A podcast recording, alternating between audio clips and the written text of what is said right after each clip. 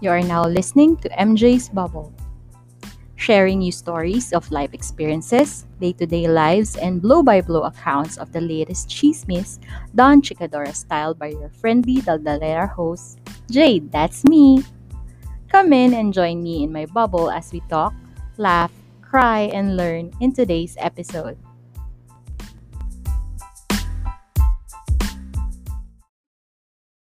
The vidcast version of this episode will soon be uploaded in YouTube. For now, let's enjoy the audio version. Enjoy! Hello, everyone. Hello, Bubble Mates. Welcome to episode 78 of MJ's Bubble. My name is Jade, and I'm your friendly Daldalera host. And as always, I hope you are okay wherever you are in the world. How's everyone? I hope everyone is at home taking a rest from the week that was.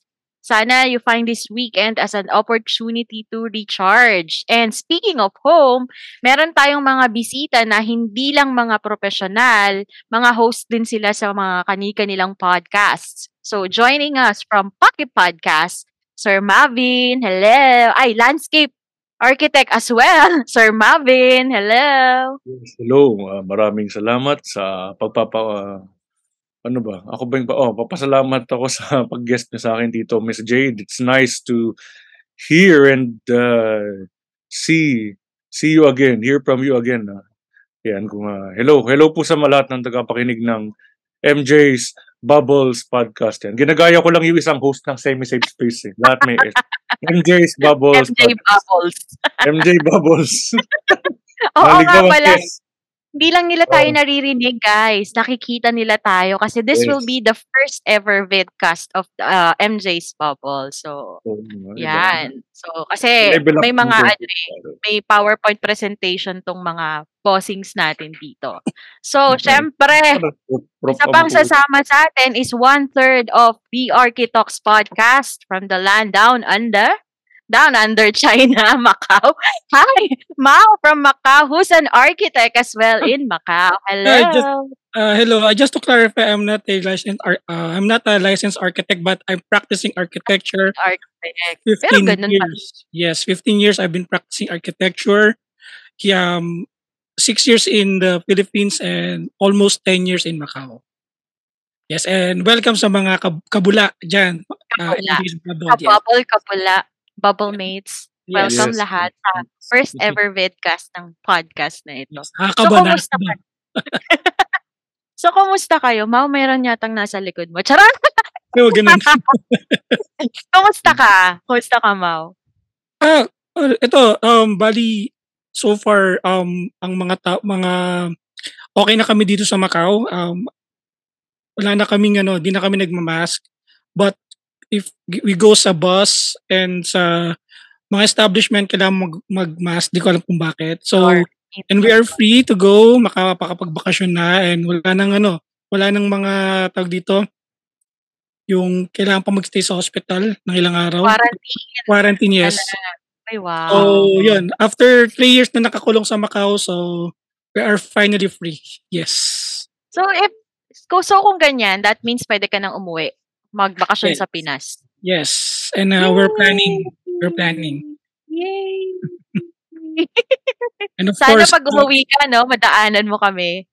um, um, gagawa natin ng time niya, pero but first we need to go home with the family first. Sa Davao, para dun sa kiddo yes. mo. Ayun, sana ma- sana malapit na yung reunion na yun. Eh, eh ang ating ano, hindi lang landscape architect, hindi lang podcast host, ating uh, budding businessman. Kumusta ka, Sir Bobby? Ah, ito mabuti naman na nakapag-share ako nung aking mga business opportunities sa mga talagang may gusto.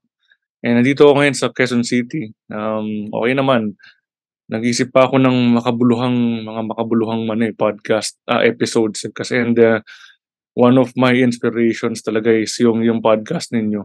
And syempre yung semi-safe space kasi kahit ano nakakatawa sila, makabuluhan sila. And shout out sa semi-safe space. Eh ano nga pala, uh, baka, baka naman baka naman tatampo si Mau. Uh, shout out ko na po yung Architox podcast kahit uh, medyo absent ako sa pakikinig sa kanila. Yung mga plates nila, I'm really excited then them ano no to you know, I'm I'm uh, to hear a group of podcasts na ano naman, masustansya, masustansya ang content. Kahit sabihin natin may konting kalokohan, magdo-dominate ang uh, information, you know, something helpful for the people. So, we are we are geared, Nox.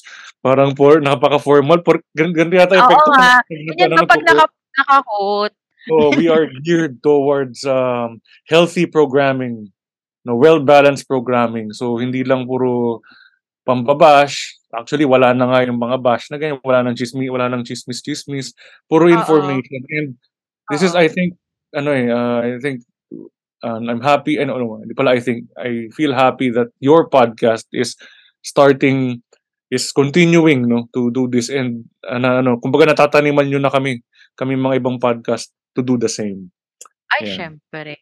Tsaka ano, ah, maliban dun sa ano, i-ano ko lang, si Paki Podcast, kahit very short yung content niya, kasi masyado siyang, hindi siya masyadong narcissistic katulad ko. Charot, hindi siya mahilig, ano, pero napapansin mo, yung very sweet, short but sweet contents, is meron na, nandun na naka, naka, nakasiksik na yung sustansya nung ano, yung episode na yon Like yung, yung last episode niya is about being the bet, big- bigger person maganda yon maganda siya. So, sobrang short lang siya. Tapos sa Architox naman, ka, eto na, nagmamarites lang sila, pero isipin mo, paano mo maiko-connect ang pagmamarites sa architecture? So, na-perfect nila yon At dahil dyan, sila na lang natitirang architecture-related podcast yata sa Pilipinas. Tama ba ako, Mau?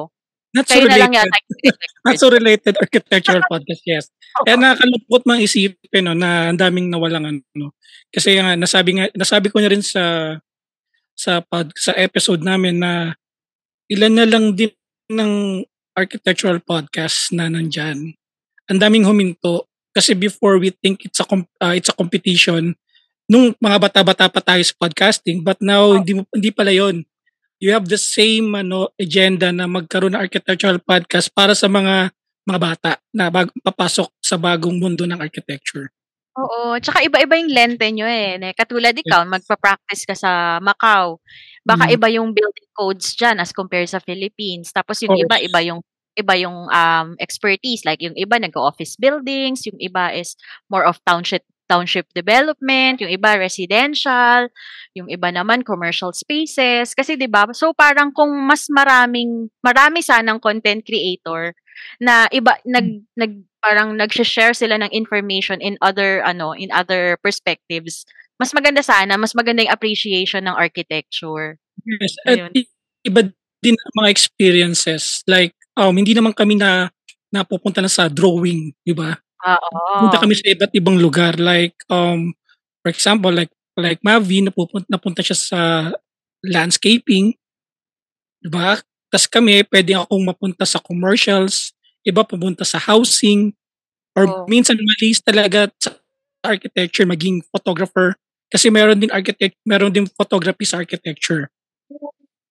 Yes. Um, mm, kasi hindi lang hindi lang basta kumukuha sa hindi lang basta kumukuha lang ng picture sa sa mga construction sites. Merong architecture behind that. So I think um merong merong makakapag-explain yan. Wala lang siya dito. Uh, shoutout si Kay Shanko. Ah, Yata. oo nga medyo ano siya medyo busy yata si architect Chai pero bago nyo isipin na isa itong architecture um architecture podcast or architecture episode hindi po ganon. Kasi ang naipangako ko po sa inyo is about home improvement or paano ba mag-own ng home. Pero kasi nagfo-focus tayo dun sa nakikita natin sa mga flyers na merong mga structure na meron ng idea or meron ng anong tawag doon yung ah, hindi hindi siya site dev eh parang meron na siyang perspective kung ano yung ano. Perspective is yung kung paano yung itsura nung ano, based dun sa artist, kung May paano niya yung project. Parang Ah, 3D drawing, 3D drawing oo. version ng plano. Ah, Parang presentation niya or imagination ng architect na binigay para yun yun yung magiging come on para dun sa mag gusto mag-invest sa real estate. So, gusto lang namin ang purpose nitong episode na to is i-guide kayo in our own little ways paano ba magkaroon ng bahay dito sa Pilipinas. Ah, depende sa syempre sa preferences ninyo. So, to start the ball rolling, syempre, ang tatanong ko muna ang ating mga bisita, ano ba yung dream home location ninyo? Simula ka, Mavin.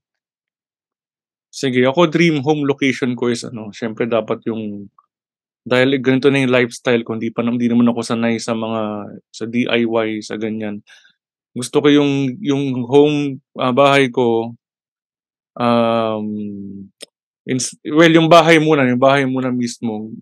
So okay na ako sa house and lot pero yung concept ko is uh, contemporary na maliit na version ng bahay na bato. Kasi ano ba yung bahay na bato? Uh, hindi naman sa pangingialam sin sa mga building architects, no. Yung bahay na bato, typically, ang ground floor, hindi doon yung sala. Usually, doon yung Oo. paradahan mo ng karwahe or ng, ng oh, yun, karwahe, nung, nung panahon ng Kastila. Kasi, ano naman nun, eh, meron ng, Ano ba actually, yung may mga, silong? Silong nga ba yun? usually parang garahe yun eh, yung sa Ah, ground okay. floor. Di ba doon yung, ah doon nagpa-park yung ano, tawag doon, Nagpapahinga yung kabayo. papapanood oh, yung kabayo, karwahe, kapapanood ko ng mga anime, karwahe kasi sa yung mga Tagalog dub na ah, cartoons, 'di ba? Parang sakay ka na sa karwahe. Kalesa, yung mga ganoon, kalesa, 'di ba? Yun yung pinapark dun sa sa ground. Tapos sa taas yun na yung living room. So garang ganun din, yung yung ground floor yun yung ano, parang dedicated siya sa car, sa kotse na meron kami. And then kung mag-aalaga kami aso for security and for pet din. Siyempre for pet. Yung parang emotional support at the same time parang security rin.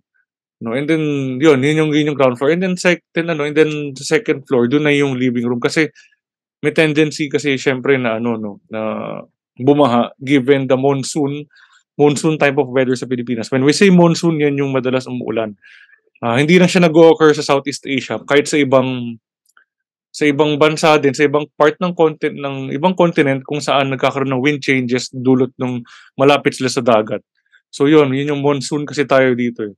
Siyempre, ano naman eh, pag bumuha, siyempre pwede namang iakit yung mga aso, ganyan. Oo. Yung kotse, siyempre, ano na talaga. ah, Ililipat yun. Ipapark Yes. sa SM.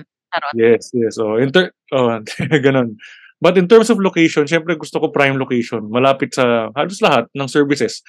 Hospital, ah bilihan ng pagkain, hanggat maaari, school, kunyari, Oo. uh, sarili pamilya. Na rin ako, and uh, I'm still single. Tapos, uh, yung and then, um, simbahan, yan. So, kung yung pwede yung magsimba, pwede yung, yung, yung mga spiritual life ko, pwede doon ako ikasal. I'm still single. So, yun. no, yun yung aking dream house. Yun yung dream home. Salamat po. Ahem. Kung sino man ang willing na Manang gustong ano, magkumuha ng bato na ipupupok sa ulo nila. Ready po ako dyan. Ayan. Ayan, searching That number two. Right. To add lang dun sa ano no sa dream house ni Marvin.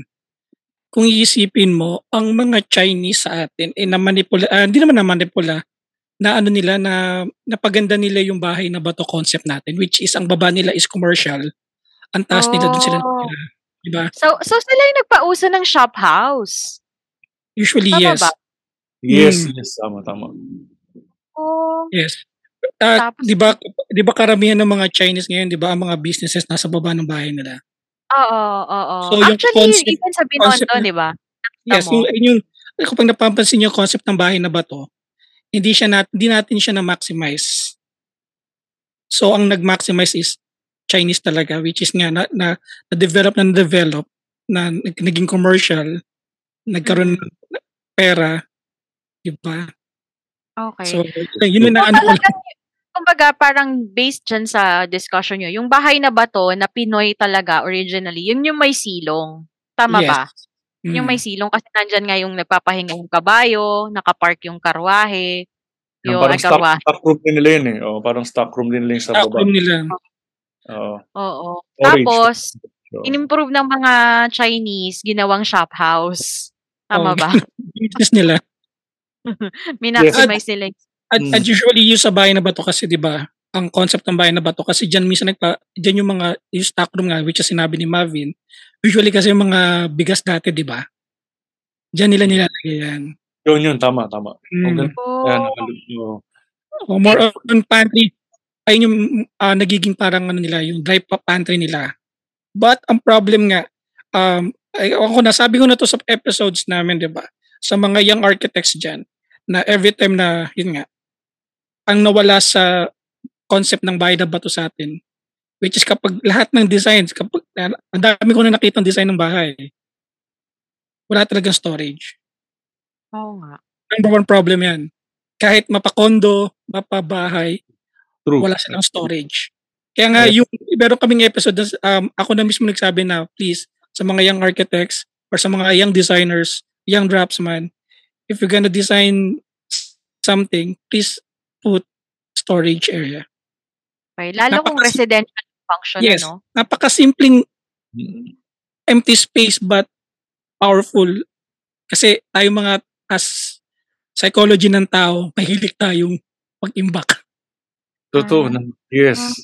Ah, La- Lalo na sa ano ah, sa Pilipino kasi like Yes. every every hindi mahirap i-dispose kasi ay may sentimental value. oh, Ay may sentimental value. Oh, hindi, hindi- ang, ang hirap natin mag-let go. Ayan. So please let go na po kayo, guys. oh, let go nyo na yan. Charot. Hindi, mag-storage kayo. Mag-design kayo ng storage. Mali, Kaya- ma- Hindi hindi uso ang minimalism sa atin. True, true. I agree with that. Pilipinas. to, yung hindi tayo pwedeng maging minimalist. Yung Kaya mga, magka- ano ba natin, yung mga ninuno natin, or yung mga nanakop sa atin. Well, I think dahil siguro ano eh, yung hirap tayo magbitaw eh. Kita, mo, mag, mag, kasi meron tayong ano eh, yung, yung meron tayong, pag tawag dito, Marvin, yung parang kapag may isang bagay nga, mga antik, bibili tayo ng antik na which is nakuha din natin sa mga Spanish yun eh. Mahilig silang mang-connecta ng antik eh. Ano siya, sir, saka ano, we are, eh, we are ano pala. Naalala ko yung nabanggit nung prof namin nun, prof. Si, si Sir Ace Timanligo, shout out kung mapapakinggan mo to. Like, si, pag sa pag-share ko. May ano daw, ang Pilipino is ano, is merong tinatawag na horror vacuum, em, ano, fear of empty spaces. So, talagang Ah. yung empty space. So, ganyan.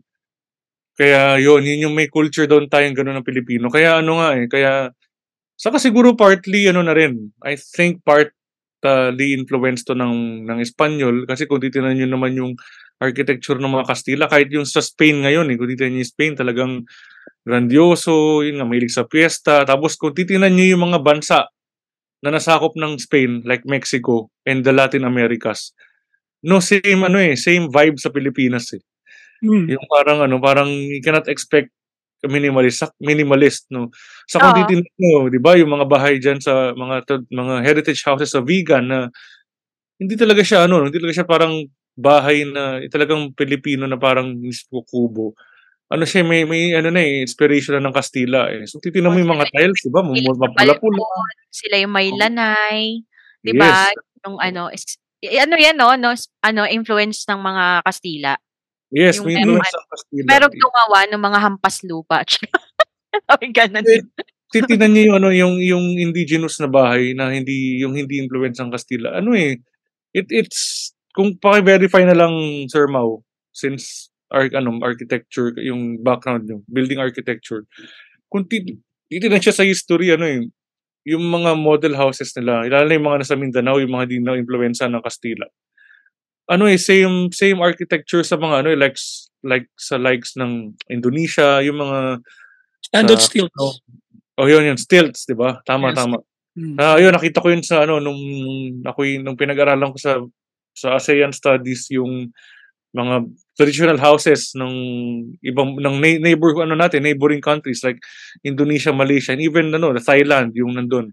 Oo. Parang ganun on stilts o kaya yun nga of bamboo, simple lang eh. Hindi hindi talaga parang masasabi mong grandioso na inspired ng European. So yun lang naman. Yun Pero yun. wala pa rin storage no nung panahon na. Kahit whether Well, yung pre-Hispanic or- yata parang walang storage. Oo. Yeah, that's why nga sinabi nga ni Marvin like na sasabi ng professor niya na takot tayo sa empty space which is Mm. storage is an empty space nang wala pang gamit. So sa umpisa pa lang wala siyang gamit. Yes, tama. Nangyari yun. Nangyari yun. oo. sa bagay. Magkakaroon na siya ng gamit pag marami ka na nabili sa sponsor ba tayo ng Shopee sa Lazada? Hindi naman, no? Yeah. Sponsored ng tayo Tok Tok Mall. Yan, Tok Tok Mall. Baka naman. Ikaw, Mau, ano yung ano, saan yung dream home location mo? Ano, like, Um, ah, province ba? Ganon. kasi alam mo sa like um pag- mahirap kasi magtanong sa mga graduate sa architect, ah, architecture and architect. Um kasi pinag-aaral namin ng psychology ng tao, 'di ba? Kasi usually ang unang tinatanong ng mga ng mga architect sa mga mga bago nilang kliyente which is in-interview nila ilan ng tao, ilan ng ilan ng gagamit, anong gusto mo, anong ganyan, location. Pag-aralan mo yung ano niyan kasi usually kapag merong kung ako ang tatanungin nyo, so gusto ko ang city life pero mas okay ako sa province. Ah, elaborate. Hmm. So gusto ko yung gusto ko yung gulo ng Manila pero mas gusto kong man- manirahan sa province. So kung kung pa kung mayroon akong prime location talaga ng home na sinasabi mo, doon ako sa province. Okay. Pero you will work in Manila. Kumbaga, titiisin mo yung biyahe papuntang Manila. Tama ba? Hmm, siguro sa- may, siguro may business na lang ako. Pupunta lang ako na, or business na lang kung pupunta ka na Manila, important businesses. Ah, kumbaga, hindi mo siya completely maiiwan, but you cannot, but but you can survive without it. Yung yes. parang, ano, yes. ba hindi hindi kailangan completely mawala sa circle mo, pero mas Oh. tahimik ka sa probinsya. Pero kung kung tumatanda ka na rin, parang gusto mo na rin ka ng quiet place. Mhm. Yun naman talaga eh. Siguro, um, yun, yun nga, sige, okay. Doon na tayo sa, ano, doon na tayo sa province area na may malaking lote, na may Hmm. bahay na katirek na may storage. Kapin, dinescribe niya yung magiging itsura ng bahay niya. Ikaw ba? Bigyan mo, i-walk through mo kami sa magiging itsura Ah, ng bahay. okay. Um, Province. it, simple lang naman, if you're going to sa mga hotels, ganun ang concept ko. Nice, nice. Hotel fields. But one story lang.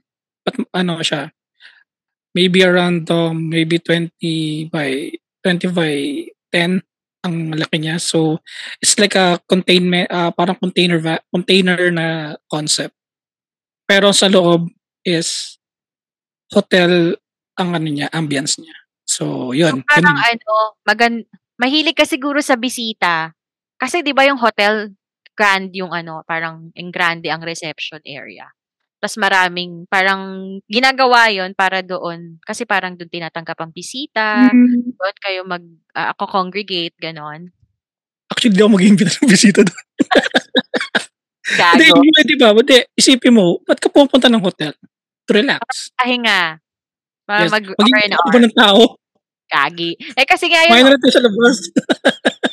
eh, yung tawag doon, yung yung feel nung lobby, kailangan ano, kailangan Hindi, welcome. hindi naman siya grandeur kasi pagpasok mo, parang pumasok ka ng isang ng isang penthouse like that. Ganun Mm. yung itsura niya. Hindi naman siya grandoso, ano, basta Mhm. mas ga- gagastos ka sa interior than sa exterior. Ah, yon gets, gets. Maganda yan, magandang idea yan. Pero yun nga, ah, feeling ko naman, kung hotel vibes yung kay, kay Sir Mau, isang tao lang ang entertain niya kada ora, ay, este, kada, kada hotel vibes eh. Ano. Wala tayong maitatago dito, ha? Nakikita nila yung reaction natin. Hindi, kayo naman, wala naman, hindi naman, hindi naman ibig sabihin nun kay Mau, si Mau yung tinutukoy ko. Siyempre, in general eh. Ikaw ba natutulog ka sa hotel? Siyempre, hindi naman, di ba? Or, oh, yun. I mean, part, part yun, part yung matutulog ka sa hotel.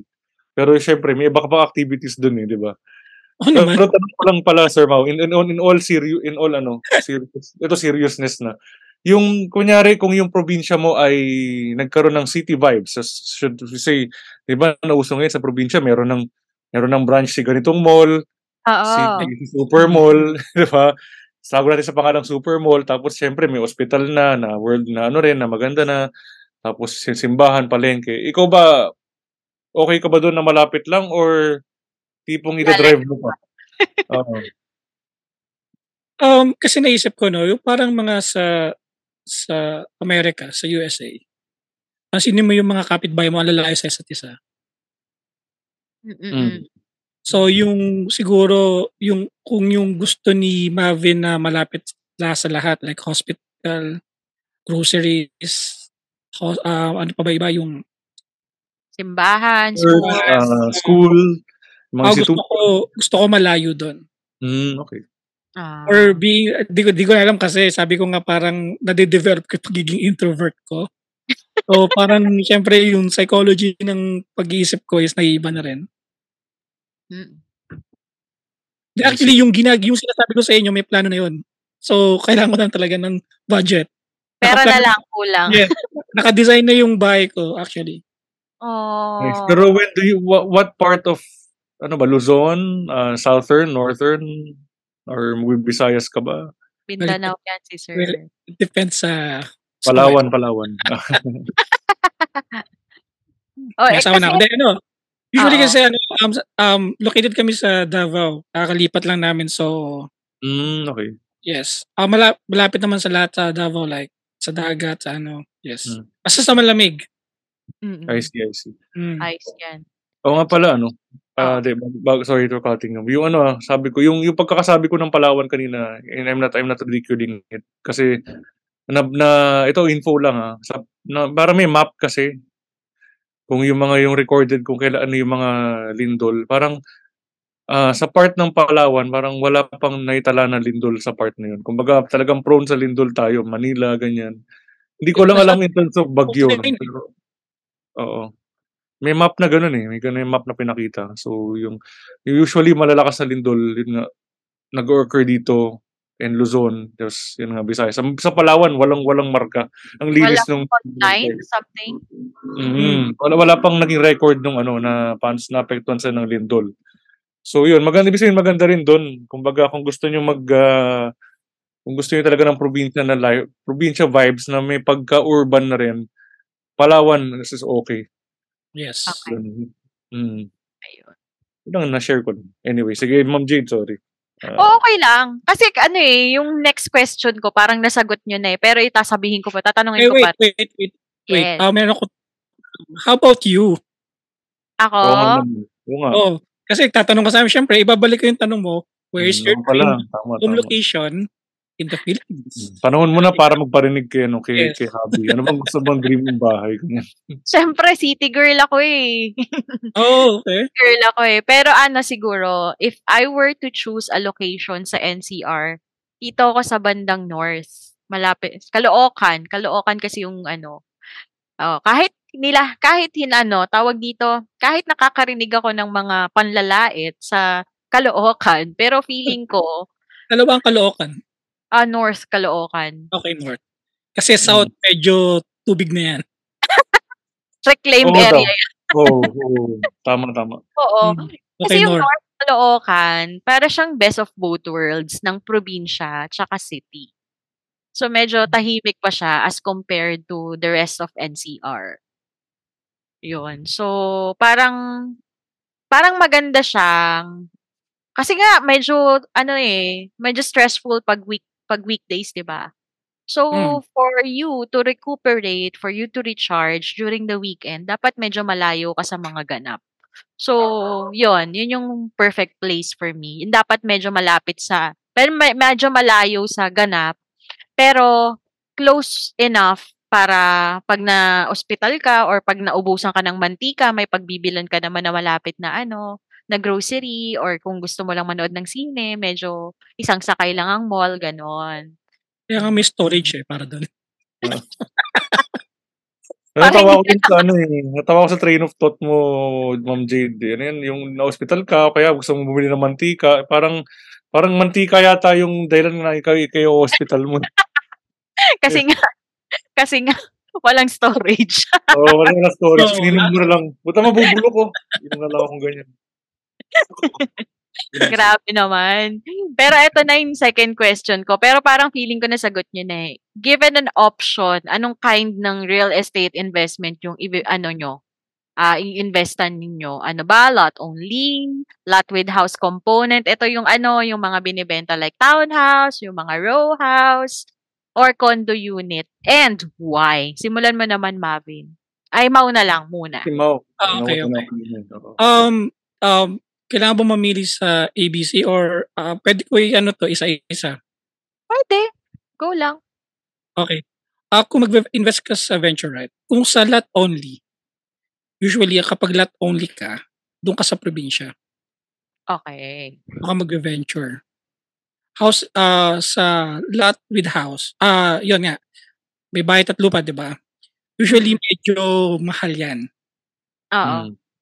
Medyo mahal yan, medyo pricey yan. Kung meron ka naman enough budget na kaya mo, kaya mo magano, usually ang house and lot ngayon is nasa province na rin, Mm. right? Or suburbs like. Antipolo and Bulacan and Cavite. Kalapit ano lang, kalapit ng ano, 'di ba?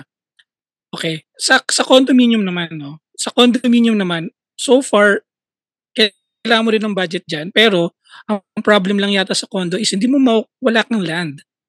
Oo, wala. Wala kang land. So kung kung marami kang ano, kung magve-venture ka in condo units, medyo siguro damihan mo, pero is pag-isipan mo na rin ngayon na yung yung mga umuupa ngayon, hindi na sila ganong kadami kasi nga lahat nag-work from home na. Mm. So ang condo unit medyo medyo ano na yun, medyo um ano na sa investment sa real estate. Ang condominium. Yes, Mm. yun yun lang yung ang ano ko. Sana may napulot kayo, no? Okay nga eh. At least merong mga ano, bag. Mm. Kasi ano yan, perspective yan ng architect, di ba? Tsaka, Mm. ganyan din ba yung nangyayari sa Macau? Parang ang lesser Ah. na yung mga nagre-renta kasi nga naka-work from Um, home. Kasi ang problema naman dito sa Macau kasi ang maliit lang ang Macau. So Oo. usually ang government dito gumagawa sila ng housing for the locals, sa mga Oh. nakatira dito. Um, bali ang nang- nangyayari ngayon, so nagkakaroon sila ng parang raffle draw um, para mag, kapag may ginagawang isang isang isang isang apartment, ganun. Ah, usually wala silang ano dito yung may bahay at lupa, usually parang condo type. Okay. mga bahay nila dito. So, one floor, ganun, mga rooms. So, it depends yun kung one room, two room, three rooms, ganun. Studio type. Mm-mm. So, usually dito, yung mga, kung ang condo sa atin, eh, nagugulat ang mga lokal na ganun kamura kasi dito, mapapawaw ka sa presyo nila. Dito, dyan, mahal ang ano. Sobrang mahal. ang, Ah, Karamihan ng mga locals dito, ang ginagawa nila, sa labas sila kumukuha like, sa mura sa Thailand, Indonesia. Yeah. okay. Okay, gets, gets. Kasi ang dami ring nag-acquire dito eh, ng mga foreigners eh. Hmm. Kasi mas mura daw mura. Yes. invest. Like, tapos syempre, pag condominium, pwede ang foreign ownership. Ay, So, yun lang hindi ko lang sure kung pwede ang ano ha. Alam ko co-owner, pero um, I'm not, hindi ko na alam ang anong kalakaran. Ah, dito kasi as per ano, as per condominium act, pwede naman may foreign Pwede ownership na. pero up to a certain percentage lang, 40%. So may co may co-ownership siya, wala. Wala, not necessarily. Basta lang yung let's say isang project, ah 40% lang nung own, nung occupancy nung ano na yon, nung project na yon, ang pwede na ang pwede ang ano, foreigners. Pag na y- pag na pag napuno na yung 40% na yon, kailangan Filipinos na lang yung next set of investors. Basta dapat 60% ang ownership ng Filipinos sa isang project. Yun sa condominium. Alam ko naman may kailangan ng co-owner. Hindi naman pala. hindi naman, hindi naman. Dito ah, dito. Dito hindi naman. Ano lang, usually, kailangan ng co-owner kapag, let's say, kailangan mag-bank financing. Kasi syempre, Oh. yung, yung, yung foreigner, hindi naman sila makakapag pangutang sa bangko dito dahil depende kung may bank account sila dito. So, kailangan nila ng co-owner na local, na Filipino. So, yun. Usually, ganon. Yun lang naman yung ano, problema doon. Pero the rest, wala na. You have to learn some Di, ano yun? Anong tunog nyo doon? I- i-play mo nga. Wala, hindi ko play dito, hindi ko naka, hindi nakasaksak yung Ah, okay, ano, okay, okay. So, yun. Eh, ikaw naman, learn some Mavin. shit. Oo. Yung ano nila, may tunog kasi sila doon eh. Papahiram ni, Mar- ni ano, Mau yan. Charot. Ikaw, Mavin, anong ano mo? May, kung may option ka, lot only, lot with house component, or condo. Ayun, na since nabanggit na ni Mau yung mga ano, yung mga ah, pagbabasehan ng mga choices. Ako kasi ano ako eh excuse me, nasa pagitan ako ng kung merong kung merong category pagitan ng urban saka suburb, yun nandun sa in between. Yun yung gusto ko, yun yung gusto ko talaga. Ayoko kasi Oo. what what do I mean suburb? Suburb is like Antipolo or Bulacan, Mateo. Cavite, ganun. O sa Bulacan, Cavite. Or yun nga, San Mateo. Nakapunta kasi ako ng isang bahay sa San Mateo. Minsan na ano, yung, yung tahimik, katahimikan ng bahay, parang nakakabaliw. Ayoko naman ganun. Nakakabingi. Nakakabingi. Nakakabingi, nakakabingi, nakakabaliw. Ayoko naman yun. Gusto ko may konting ingay, pero hindi naman sobrang ingay. Like, siguro baka nas, nah, nahagip yung kanina, nag-recording tayo ngayon. May Baka nahagip yung yung motor na ano, nagto, yung motor na ano, naka, naka CVT yung CVT siya. Ibig sabihin, walang, walang changing ng gears, pero naka-open pipe yung eh, ganun. Medyo nakakabad trip. Ayoko, yung, ayoko nga sana nung ganun eh. So anyway, sige, ang dami kong kwento.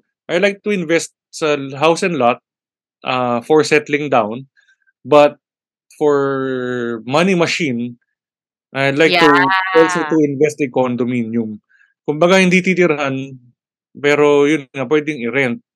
Oo. And Pa Airbnb, ganyan. yes, yes. And I like to ano no, I like to say na sa Pilipinas actually, uh, nakakaano lang no, parang hindi naman nakakatawa. I don't know how what the, how how how do I feel about the, uh, this situation.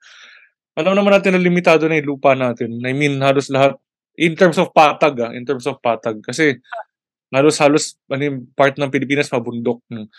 So alam na yung so parang ano nga tayo eh. So totoo lang para tayong Japan eh, yung in terms of the islands, number of islands. Archipelago. Pero archipelago but but you know, we we we we live like we're in the United States na ang dami-daming lupa, di ba? Yun yung ano eh, yun yung naging kaya kung titignan niyo yung, yung in- influence sa architecture during the American period eh. I mean na na-carry over na nung even the post-war period. So para tayong nagbubuhay Amerikano pero ang liit-liit na ng lupa.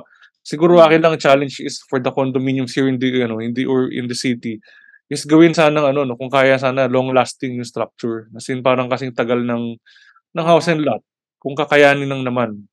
Kasi ano eh, I think condominiums are the way to go when you live here in the city kasi limitado na yung lupa eh. But again, ang ang ang skepticism nila sa condominium is ma, ma, maiksi yung lifespan. Yun. Oo. Hindi ko di naman sa ayaw ko tumira sa condo pero gagawin ko talaga siyang ano. But but but because of the given given conditions ng condo ngayon, gagamitin ko siya for investment for ano, money money machine. Yung Ah. Airbnb tama, pwedeng ano, actually mas mas ano yun, mas mas kumikita ka doon kaysa sa ipaparent mo ng long term kasi Totoo. ang ang rate ng Airbnb and other ganyan, yung mga pwedeng staycation is like 1,000 a day. So, No. Can I correct you? Average of 2,500 to 3,500 per Ayun night. na. Ah, Yes. per night? Ayun na. Per night. Kaya So, yung kikitain mo ka sa long-term lease na 35,000, kaya mong kitain sa Airbnb in 10 nights. Wow, Mm. grabe, 'di ba? And So, then, pero syempre may kaakibat yung ano, may kaakibat na responsibilidad yun. Syempre para naman worth 3,000 a night yung yung unit mo, pagandahin mo, linisan Oo. mo. Medyo ano, may ano, may um tawag dito, may front end ko ano ka talaga, gastos Yes. ka talaga. Huwag mong gagawing storage room. Kung may storage man kayo, lipat mo sa house and lot mo. As per recommendation ni architect ni ano ni Sir Mo. Dinamay si Mo. 'Di ba? So yun. At tanong ko lang dito no, about sa investment sa condominium, right? Kasi nga nasabi mo nga yung pang long lasting. Um, kasi usually, yeah, um, in, in terms of pag-build ng isang condominium, dito na lalab, papasok yung yung construction which is mga substandard na materials. So, Alam yung ba sa mga- Pinas yan or sa ibang bansa din? kasi sa Pilipinas kasi we still using CHB. But in Ah, other define CHB for uh for a lame Ah, con- for the ah, ano, con- layman's con- term ng CHB. sorry, uh, con- concrete hollow blocks. Concrete Ah, hollow okay. blocks. Yan Yes. yung ano, yan yung inaano ng mason, tama ba? Yes. Yan yung pinapa ganun, may bakal tapos gaganon Oo, lang. tapos yan. Dinaan, Papalitadahan. Yes. Pero ang, ang ah, dito sa Macau ginagamit nila, nagtataka ko bricks. Oh. Talaga, seriously bricks. Sin- Yes, bricks na yung ginagamit nila kasi nga yung init dito, hindi siya masyado kumukuha masyado ng init. Not like ng CHB. Pansinin nyo sa CHBR. Sa mga bahay nyo lang, isipin nyo lang, sa mga nakikinig na mga, kaba, mga kabula dyan. Mm. Pansinin nyo, sa umaga, Nag-absorb, no? nag-absorb siya ng init tapos ilalabas niya sa gabi. Ah. Pansinin nyo, init-init sa gabi, di ba? Kasi hindi dahil mainit sa labas, dahil mainit sa loob ng bahay. Kasi na-absorb niya yung init. Yes, ilalabas niya ng gabi. Ng buong araw niya, kina-absorb niya, ilalabas niya ng gabi. Pero kung bricks, hindi. Wala. Kasi may cooling factor ang ano, ang bricks. Oh. So, hindi niya iyan yung ano, yung, yung init. Okay. So, Kaya di ba syempre, hindi yan, hindi yan applicable sa ano. Syempre, hindi yan applicable sa condo. Siya, lintik ang bricks doon. Pero Kaya kasi sa ginagamit yung ano eh. Tama ba? Tama ba? Ah, yung ang reinforced concrete ba iba siya doon sa ano, yung sa ginagawa yung parang ina-assemble na lang. Iba ba siya? Precast. Iba naman Precast. yes. Iba naman precast gagamit ka rin ng ano doon eh, ng same concept ng concrete hollow blocks, pinambilis mo lang. Ah, pero just the same, ganun pa rin. Same concept, meron siyang, yes, ganyan. Same concept, meron siyang rebars na kinakabit. Oo. Hmm. Para mapadali na ang ano, construction ano. Construction. Hmm. Oh. Kaso Actually, minsan nakikita ko yan sa ano, makikita mo yung dugtungan eh, no? Oo, May mga instances na nakikita ko yung dugtungan. once na gumalaw ang structure, magkakrak yan. Oh. Usually sa mga higher ano higher floors. Kasi Hmm. experience na tumira sa 18th floor kapag bagyo mararamdaman mo nagsusuy ang building. Pero it was meant to sway, di ba? Yung, Yes. yung Meron build. yung ano, meron yung computation sa wind load. Oo. Kasi pag hindi siya nag-sway, guguho siya. Tama ba? Yes, lalo na kapag ang ang developer eh gumamit ng mga substandard na materials. so, masyado na tayo technical dito, no? So, Ano ko lang, kasi baka mamaya naman, dahil dun sa sinasabi natin, na discourage yung mga gustong mag-invest sa condo or ano, sinasabi lang natin niya, yun yung difference between uh, developers and ano, oo, tsaka in consideration nga dun sa, ano ba, dahil dun sa lifespan ng building, yun, depende kasi sa bansa. Yun. Hindi kasi ang bahay din kasi ngayon, kar- karamihan ngayon sa mga townhouses, sa mga single attached, ano, single detached na mga buildings, ah, mga bahay, eh, gumagamit na, gumagamit na rin ng precast. Oo, Yung kasi nga traditional para na- mabilis. Mm. Yung traditional talaga ang ginagamit talaga dyan, usually yung mga may pera, may ano. Tsaka minsan yung percentage ng, pansinin nyo sa mga bahay ng mga mayaman, ang percentage ng mga concrete sa glass is mas dominant yung glass. For Yan. elegance. For elegance. ah tawag dito. Kasi mag, marami ng condominium buildings nakasama dun sa sa flyers nila or sa parang project brief nila or sa ano nila is yung floor to ceiling na glass keme. Ano bang impact nun? Ano ba bakit ganon? Bakit maganda siya? Um, di siya mag, kasi the, the higher the ceiling, di siya ganun kainit. Kasi kapag sumababa ang ano mo, yung ceiling mo, nag-accumulate ng init yan. Not like sa mataas ang ceiling mo, hindi siya masyadong ano. Uh, always remember, ang hot air goes up, cold air goes down. Yes. Tapos yung glass, kasama din siya dun sa or mas may impact siya sa lighting. Um, makakatulong siya sa lighting pero mag-accumulate pa rin siya ng heat. So, depende sa sa insulation na ginamit mo or sa klase ng glass na ginagamit mo kasi kapag single ano lang, glass lang, magkano siya ng ng init. Pero may mga bagong technology ngayon na gumagamit na ng double glass. So hindi na siya masyado nagkano ng init.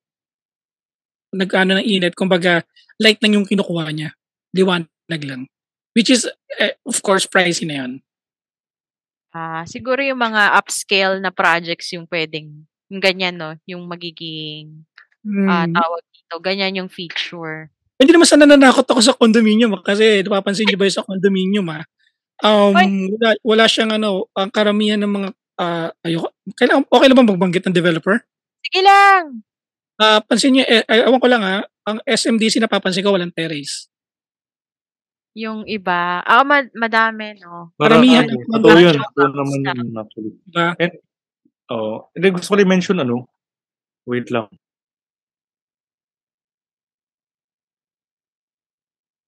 Ayan, may dumaan kasi. Ah, hindi gusto ko lang no, paki-ano na lang. If, ah, edit, um, yung SMDC, I think gumagamit yata ng precast sila. Yes, yes. Kaya Oo. mabilis sila magpatayo eh. Makita mo ano na agad eh, nakatayo na agad eh. Pero kung gano'n, siyempre yung mga opening mo like yung balcony mo, tapos kung may balcony door ka, ano yun, kasama na yun dun sa pag-mold, parang yung mold nila na, o dapat ganito yung ilang piraso nung ganitong part ng precast, tapos dapat yung ganito. Parang, me, parang mas mahirap. Or dun na, yun na yung part na CHB yung ginagamit nila. May may ganun ba na mix? Parang may part na precast, may pa, may part na CHP. Um, sa experience ko ah, as since, ano ba to? 2000s eh. Sorry, mga 2009, 2010, na-experience ko yung mag-precast ng slab. So, yun yung inaapakan natin. Okay? Yung flooring. Flooring, yes. Mm. Isang buong slab binuhat ng isang ano, para mabilis. Hanggang ano lang sila, apat na floor lang. Pero bef- up, after ng apat na floor, pagdating ng fifth, sixth, gumagamit na sila ng traditional na scaffolding na buhos. Okay. So hanggang fourth floor lang siya. Hindi ko lang alam sa technology ngayon ng company na yon. Oo. So yung nandun pa ako around 2010, ang precast lang ng slab isang until fourth lang. So Mm. after ng fourth, gagamit na sila ng tri- uh, tri- traditional. Mm. Pero ang ginamit pa rin namin, kasi ano siya, eh, all glass kasi yung ginamit. Ang sa loob namin, like um, yung mga sa, sa, sa likod, CHP pa rin yung ginamit. Oh. So Mm. mix nga, mix development. Mix Usually, material. mix, mix na naman talaga yan la- lagi. Okay. So na nabanggit mo kasi na yung ano, yung naging transition nung mga materials from from manual CHP, tapos yung iba nga bricks, tapos naging precast, even yung mga house and lots natin, ah gumagamit na sila ng precast. Ano naman yung matit masasabi ninyo dun sa progress ng mga yung sa naging transition ng residential developments? Dati ano, kanya-kanyang tayo, 'di ba? Parang Hmm. sa isang sa isang lokal or isang baryo, kanya-kanya kayo ng tayo. Tapos biglang nagkaroon ng nagkaroon ng isang ayoko magbanggit ng pamilya. na parang ang packaging niya, ang packaging niya ay gagawa ako ng isang lugar, magde-develop ako ng isang lugar na um Alayan, ay, magbebenta ako ng mga ay wag ganon. Magbebenta ako ng mga living areas, living areas, ay ano pala, lote na pwede nyong tayuan ng mga living spaces ninyo wherein pwedeng ang mga parang ang tawag nila ang pa, ano dyan sa marketing is like-minded individuals or like-minded families na wherein meron kayong sarili ninyong um, parang secluded yung area, may gate and guard house, merong, ito yung mga subdivision to eh, mga may pool, may amenities, may amenities, merong merong area for congregation, yung mga gated subdivision. And then, right now kasi, ang trend, since marami na nga in the proliferation of condominium projects, ah dati kasi standalone yung mga condo, parang isang area, isang building. Ngayon kasi, ang labanan is township development. So, anong masasabi ninyo sa naging transition ng pag-develop ng residential ah properties or residential areas? Mauna ka naman, Mavid. Ayan, so, ang definition ng township, teka, dito yun eh. Ah, ay, ito, ito. Yun nga, no. so townships daw are, la- are large-scale integrated mixed-use development. So, so they are urbanized projects that double in a little bit of everything. So, yun nga, from residential units, office spaces, commercial areas, hospitality. Yan. So, although sa ano, kung township pag-uusapan, meron siyang certain ano eh, meron nakita ko rin sa isang ano, ito website, may isa siyang it's a certain may ano siya, may measurement. So, sabi daw ito is 36 Oo. sections arranged in 6 by 6 squares measuring 6 miles by 6 miles. Although, these are definitions sa US, 'no. Anyway, ko konting intro intro lang sa township. So, yun yun yun yung township na definition nila tapos sa'tin naman parang ang ang township sa konteksto ng Pinoy parang mixed use development. I don't know if this is a standard definition ng township, ah, sa ibang bansa din. Pero nakikita ko yung yung evolve ano kasi, um yung township kasi kaya siya dine-develop is for better mobility and, ah, lately kasi there is a call for ano, eh, for to improve 'no, from from a car-centric from a car-centric development to a, ah, pedestrian/public transport development. So, ah, gano'n yung laban labanan kasi ngayon sa mga bagong ano, sa mga bagong, ah, development. Kaya kaya nakita niyo yung evo yung ano, yung evolution dati kasi kanya-kanya kahit malayo yung bahay mo dun sa pupuntahan mo kasi may kotse, eh. Parang, ah, nung nauso yung nung naging rampant ang sasakyan sa Pilipinas kahit hanggang ngayon naman na, eh, yun yung okey lang yun, eh. Pero ngayon kasi there is a call for sustainable sustainable mobility. Which not not not necessarily electric vehicles lang 'no, but ano, sustainable mobility in terms of madali mo lakarin yung from from ba from from where you live, madali kang makakalak lalakarin mo safely yung yung trabaho mo or yung mga or yung 'pag naggo-grocery kayo, 'di ba, after you work, imbes na magkotse ka lalakarin mo lang yung mall para mag-grocery kayo, yung mga pangangailangan niyo sa bahay. Oo. And then yun nga, yung 'pag nagkaanak na kayo, yung madali na lakarin ng mga bata yung schools. So, ano talaga, um masasabi ko siguro townships township developments are gearing into sustainab to sus for sus ano, to into sustainability, sustainable, ah, lifestyle, Oo. sustainable living sa city. Kasi no may notion na ano, eh, notion na ang city ay, ah, yun nga parang hindi environment friendly, ganyan. So, yun. Ikaw, Mau, uso ba diyan sa ano, sa Macau ang townships? Bilang maliit lang ang Macau, eh. May townships ba diyan? Townships? Um, hindi, um, bago ko yung sa Macau 'no, anuhin ko muna sa Pilipinas. Ah, ay magbibigay ako ng example, um, Avida Land. If you think Avida Land, ah, ito sa part ng Batangas yata 'yun, nakapunta kasi ako dun. Mm. Sa likod ng Avida Land, pansinin mo yung isa dun sa likod, andun yung mga residential, bago ka pumasok ng isang ano, 'di ba? Bago ka Ah. pumasok sa residential, sa labas nandun yung Starbucks, nandun lahat, may mga offices. Ah, I ito think ba yung sa Nuvali? Yes, ah, Nuvali ba o Avida? Tama, Nuvali. Under Yes, one ano naman Nuvali. siya, Ayala Ah, siya. Ayala siya. Pansinin niyo yung ginagawa ng Ayala. That's, ah, I think the example of townships. 'Di ba? Um, karamihan nung mga nasa bago ka pumasok sa isang resident residential ano, sa loob ng residential ng Nuvali, mapapansin mo nandun yung sa sa labas niya nandun yung Starbucks, nandun yung mga amenities, nandun yung mga kainan, 'di ba? So, ang ginawa ni, um, yun nga ng Ayala Land, hindi na nila kayo palalabasin sa sa loob nun. Kumbaga lalabas lang kayo sa gate, andun na lahat. Oo. 'Di ba? So, yun yung karamihan ng ginagawa ngayon sa yun nga, yung mga sa Ayala Ayala Land. Kaya, ah, pagdating naman dito sa Macau, yung mga townships na yan, ah, meron kasing ni-reclaim dito na lupa, na ewan ko, ah, 'pag nakaka makakadalaw kayo dito makikita niyo empty pa siya. I think ayun yung gagawin yata nilang township ano, area. Yes, um, lahat nandun na, andun na yung may magtatayo yata sila ng mga bagong bahay, mga townhouses, at meron na rin lahat dun na rin yung mga grocery. Alam mo, I don't know kung may hospitals, ah, pero usually yung mga commercials nandun. Kasi ang devel ang gawa naman dito sa ano, sa Macau kasi, um yung usually ang ano nila is yung siyempre thinking ng Chinese, sa ilalim is business, sa taas yung mga nakatira. Oo. Dati nga sa tinitirahan ko pagbaba mo lang ano na, eh, kainan na, eh. Oo, ganyan din naman Oo. dito na. Oo, pagbaba mo kainan na o kaya pagbaba mo konting lakad lang as in mga mga kon mga 20 steps nasa McDonald's ka na. Mm, mm. Eh, lumaki ako ng ganito eh.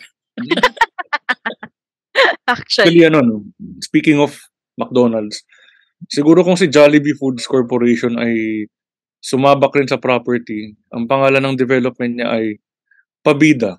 Pabida Land. Kasi. Pabida ang sarap. Ang ganda. Ayan, anyway, anyway, ah, Ah. balik na sa napag-usapan. na, na, kasi nabanggit ni Mau yung Avida Land, so parang Kala ko habang, dyan.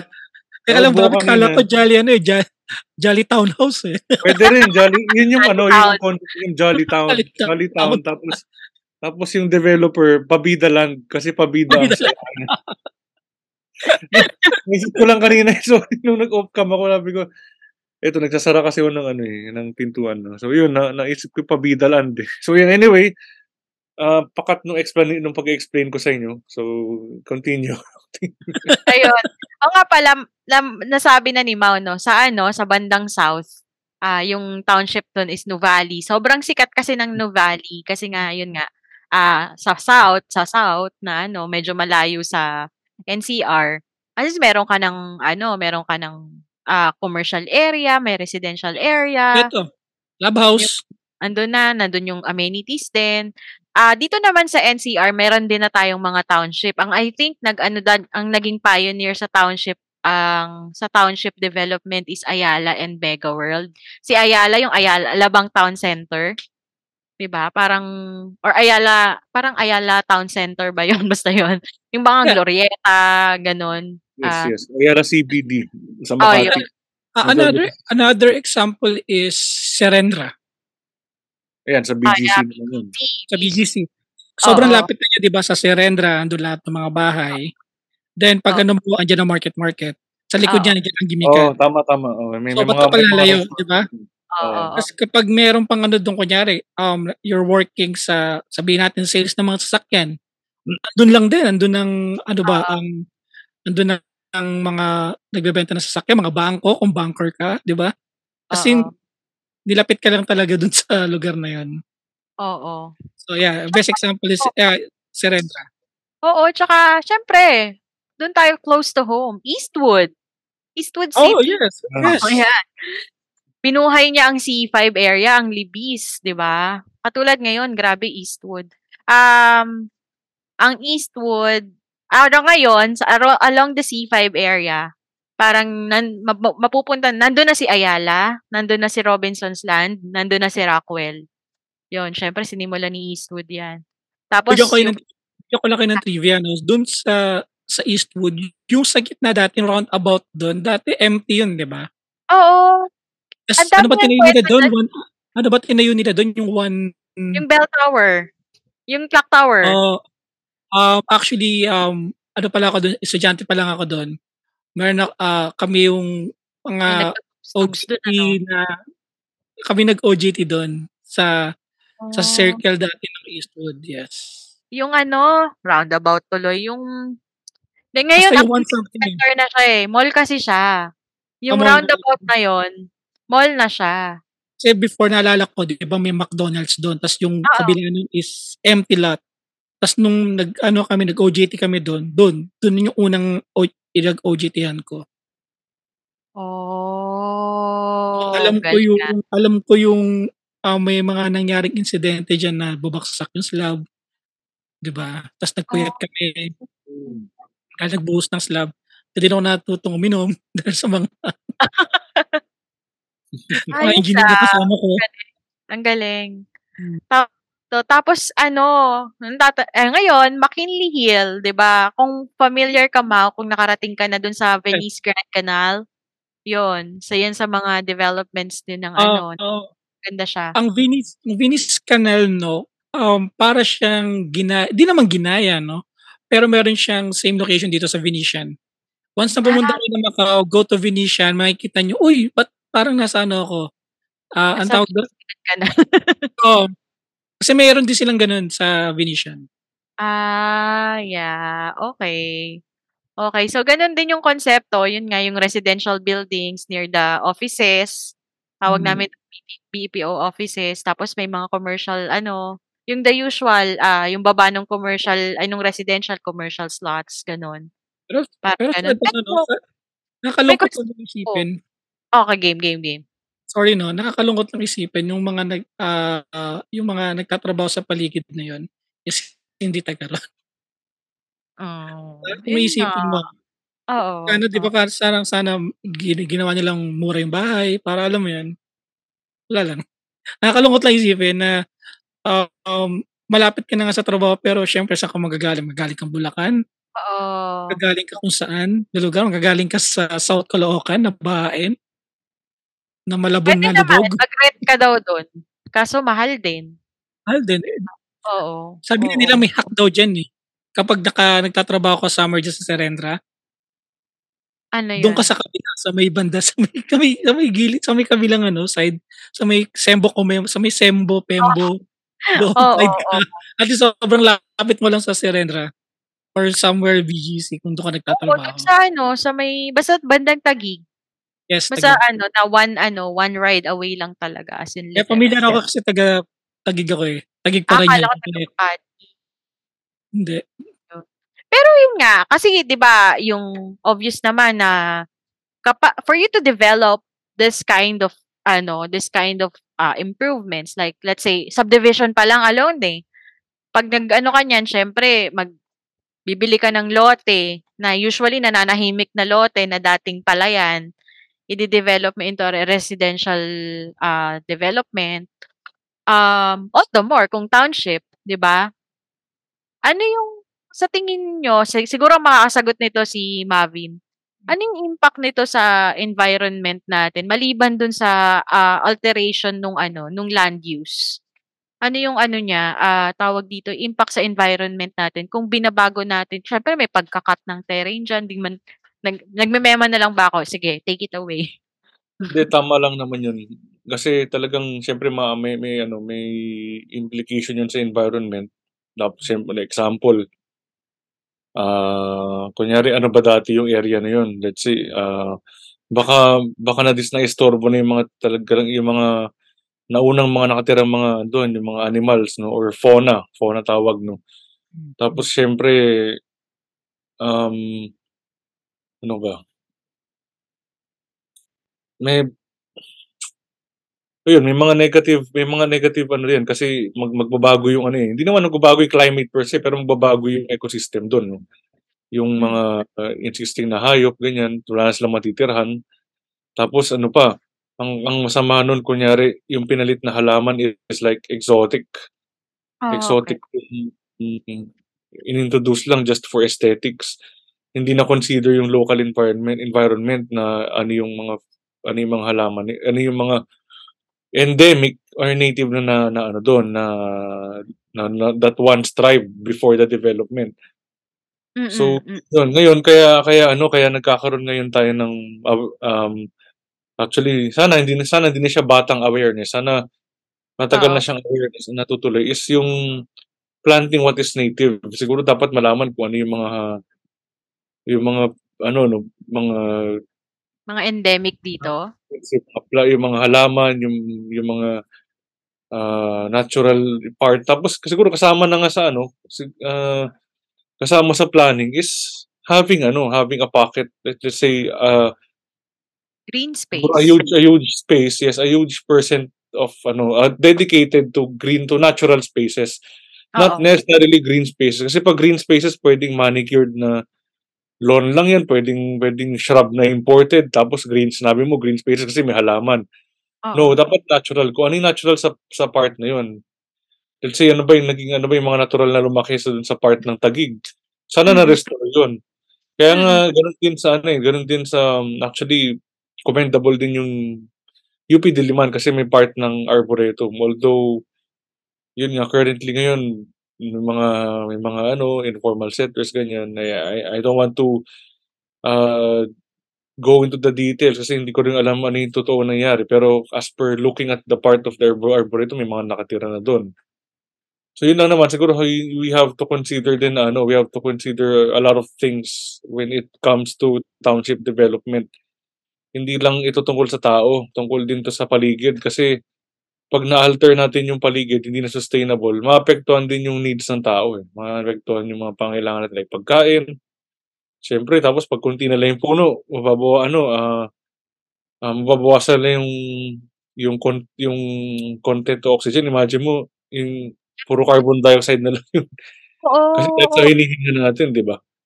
Mas maganda Oo. kung kung ano kaya ibig sabihin importante talaga na may puno kasi yung puno marami siyang functions, eh. Actually, yun yun kumbaga gawa sana may provision, malaking percentage kung saan pwede mag-thrive yung mga lokal na puno. Yung mga para para ano rin, para kumbaga harmony.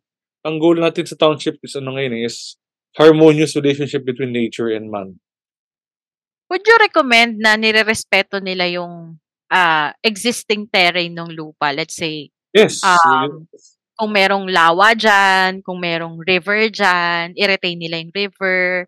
Kung Oo, med ako ano mm. nga ba yun, yung anong tawag dun, yung 'pag medyo hilly yung hilly yung ano ba tawag dun? Oh, Yung kung, ah, elevation. mata kung kung kung kung malaki yung difference ng elevation, let's say yun nga, Oo. ma maburo maburol siya. Yun I Oo. think mas maganda kung we respect that kasi ano, eh, bag bago pa man dumating yung development, they are already sustainable, eh. So Mm. so dapat expected as tayo professionals or with together with the other professionals, mga planners, ganyan, ah, aware na sila kung ano yung kung ano yung existing na okey at it at at i-enha i-enhance. Hindi Oo. i-demolish yun kundi i-enhance yung yung mga plus points dun sa sa site na yun, dun sa time na hindi pa wala pa yung development. So yun. Okey. Kasi ganito naman ang magiging ano niyan, so let let's say nga gano'n, hilly yung development. Hmm. Ang burden naman niyan kung ako yung bibili ng ano, ako ang bibili ng gano'ng lote, mamomroblema ako sa construction. So, eto papasok yung profession ni Mau. Kung Hmm. kung hilly yung lote na nabili ko, what do you recommend na construction sa mga gano'n? Dapat ba may basement? Charot. In respect dun Um sa natural terrain or ika-cut mo yun? Ah, usually if you look sa Tagaytay, usually yung mga construction dun napansin niyo, merong ilalim. Ah, yeah. ba? Oo, meron, meron. Yun. Usually ganun ang gagawin talaga kung hilly talaga yung ano mo, mag-a-adjust ang architecture dun. Mag-a-adjust Okey. ang construction, yes. Tapos sinabi pala ni Ma ni Vavin about dun sa ano kasi, meron din study of architecture na dapat sa isang environment, ang architecture pinapatong mo lang, hindi mo babaguhin ng buo. Oh. Yung pala, mm, It's, tama. one with one with nature. Ang ar architecture kasi hindi lang basta-basta nagtatayo ng building yan. Usually kasi you're one with nature. Yung yung yung idea mo is one with nature, like yung mga designs mo, yung mga ideas mo, one with nature. Mm. Yes. Okey, okey. Hindi lang basta gumawa ka lang ng bahay diyan, yun na yun. Kasi ano yan, eh, ah, tama, tama yung sinabi ni Mau, yun yung yung okey din na term yun. Kasi ano yan, eh, 'pag inalagaan natin yung yung yung the environment, mean, if we consid if we give consid big ano, an important consideration ang environment, makikin makikinabang din naman kasi tayo diyan, makikinabang din naman tayo diyan.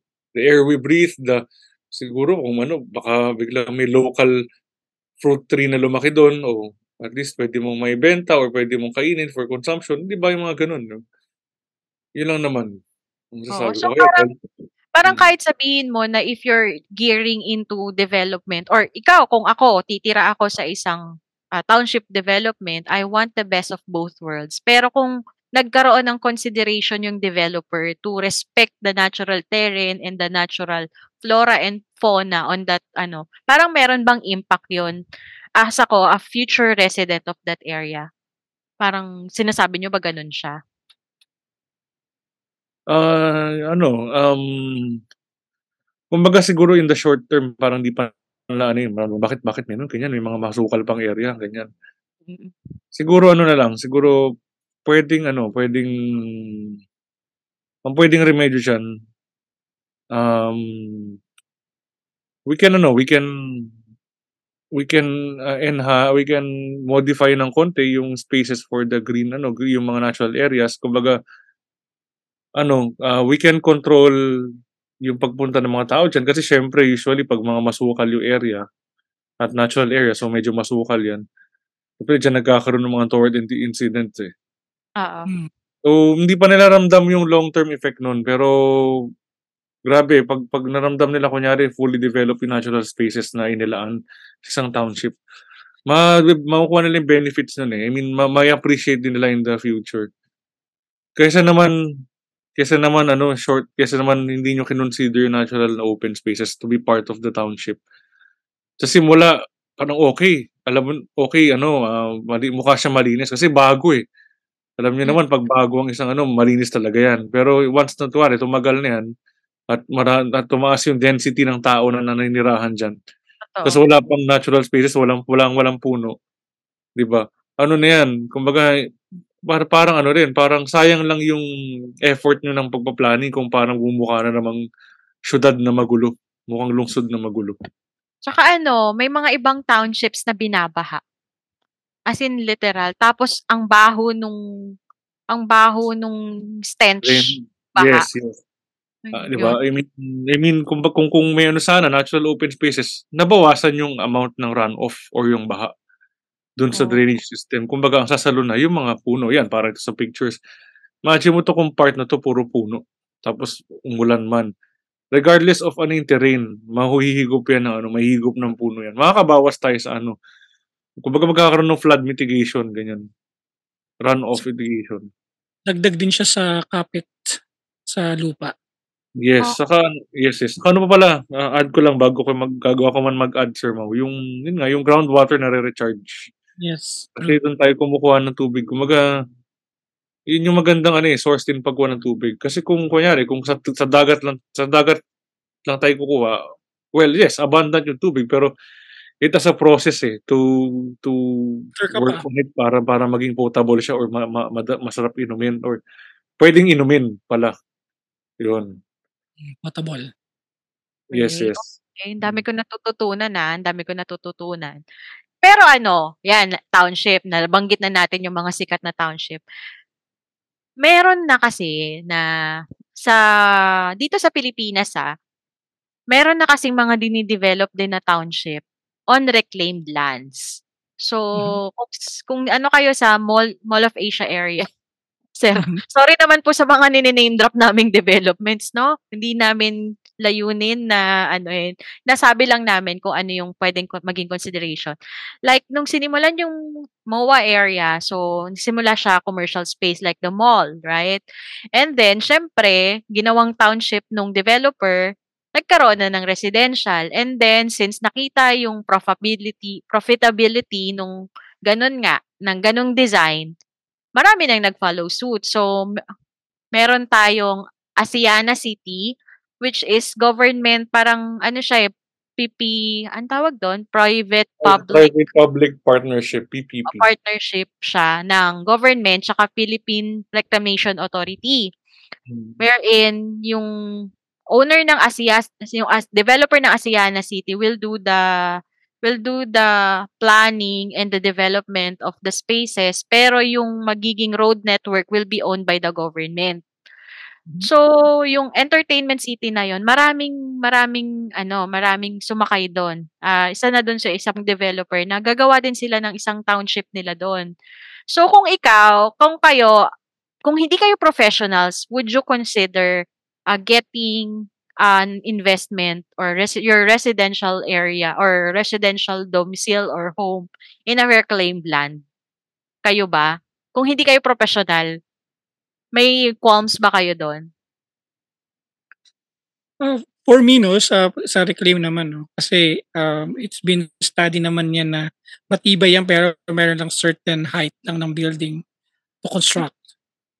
'Di ba? Kung, um, hindi ka di kung di ka ano sa profession like me and Mavin or sa or engineer na profession, of course kung may pera ka mag-invest ka diyan. Kasi if you have money, andiyan yun andiyan na lahat, eh. Kumbaga naisip mo may opportunity diyan yung mga, um, magtayo ka ng isang business like, um, commercial or kumuha ka ng mga mga units, Mm. kikita't kikita ka kasi develop yan.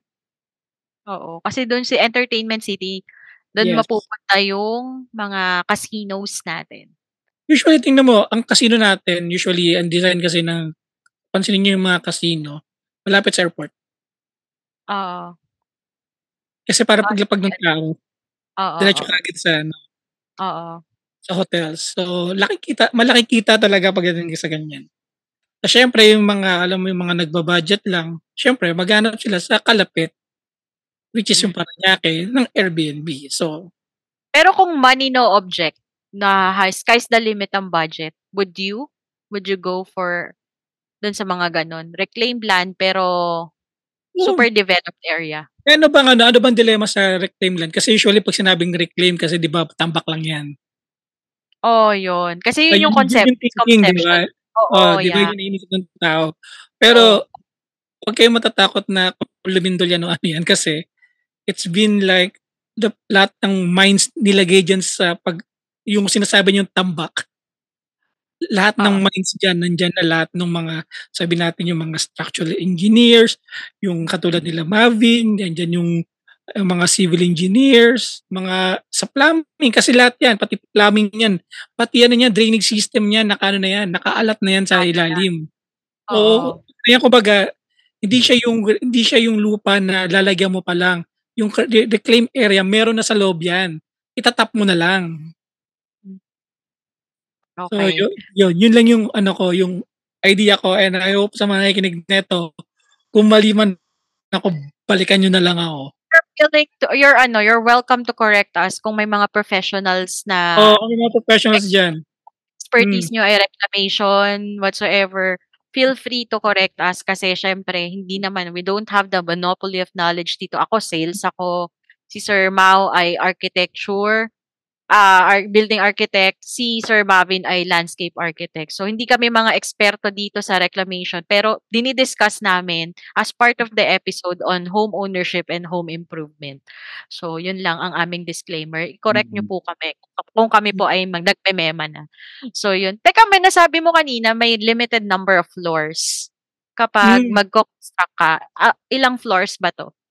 Um, di ko lang sure kasi usually kasi kapag reclaim area kasi like, um, tingnan mo ang ang mga building diyan di gano'n katataas sa ano, sa bandang malapit sa MOA. Mhm.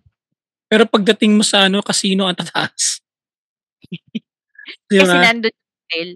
Oo, kasi talaga. usually kasi hindi talagang may certain number kasi yan. And nung nag-aaral pa ako, ang sabi nila ang MOA lumulubog siya by year. Yun yung sinasabi, Ah. di ko lang sure, ah, um, yun nga, sinasabi ko sa inyo, if I'm wrong, please correct me. Pero yun yung ay ang alam ko, every year lumulubog ang MOA.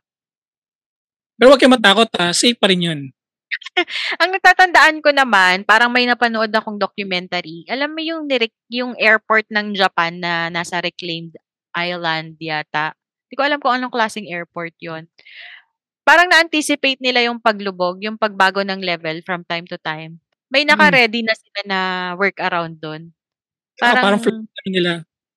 parang yun nga, binire-restore nila yung elevation nung ano, nung basta yung parang parang let's say lumubog, na-detect nilang lumubog, parang meron meron ng magsasala ire-restock niya yung ano, hindi ko alam kung yung buong building ba whatsoever. Basta nakita ko 'yan sa isang documentary about yung isang Japan airport na ano, na nasa reclaimed island. So, yun, parang ano lang kasi ako naman since sales kasi ako. So, lagi ko naman sinasabi sales kasi ako. So, yun yung mga usual kasing yun nga misconceptions about reclaimed land, safe ba diyan, hindi ba bahain, pasensya na nandito yung anak ko, "Anak, you're gonna be on TV, sige ka." Ayun, ayun. Tapos yun, ah, so yun, yun yung mga ano, kaya tinitingnan ko rin. Ikaw ba Mavin, sa tingin mo, ah, environmentally sustainable ang reclamation and why? Well, as per wait lang. Ayun. Siguro as per ano rin sa mga nababasa kong articles din, ah, about reclamation, siyempre ang ang masasabi nila is yun nga 'no, parang nadidis nadi-displace yung mga nakatira dun na yun nga, na wild ah, marine life 'no. Tapos yun nga, kung pero kung ano 'no, again again kung ah, ito, eh, magiging mabait lang din sa mga developer. I may sound like nai ano, mab mabait ang isip sa mga developer. But if their practices is like, you know, it will it could, ah, promote pa rin sustainability. At the same time promote safety dun sa mga ano nila, sa mga titira, then okay naman yung reclaimed area. Okay naman yan yun. Pero yun again, check pa rin natin kung ito ay ito bang reclamation area ay makakasira or makadisrupt dun sa naunang ano na existing na marine life dun sa area. Yun, yun lang naman. Ah, and ano, Marvin, uh, to add to add lang no. Um, once na nag-reclaim ka ng area, like ginagawa naman to sa lahat ng bansa, merong isang bansa na mababa na babahain. Nalulubog. Kasi the ones na, Oh. syempre, the, the reclaim tayo na reclaim ng area, tumataas ang water level natin. So, yun lang din yung ano sa rekla- mag nagre-reclaim ng mga sa tubig. Yes, yun yung, may, yun yung minus. Saka ano pala, yun, um, Question, dahil parang konsepto ba to na kunwari yung batya? Parang pag nag-load ka ng, let's say, something on it, may Ah. weight, aapaw. Yes. Ganon. Yung concept. Saka merong mga ibang ah, ibang lugar sa bansa or sa ibang bansa na lumulubog na. Dahil nga, tandaan nyo, ang Dubai nag-reclaim. Oo. Nag-reclaim din tayo. Ang Macau nagre-reclaim. Ang ibang lugar,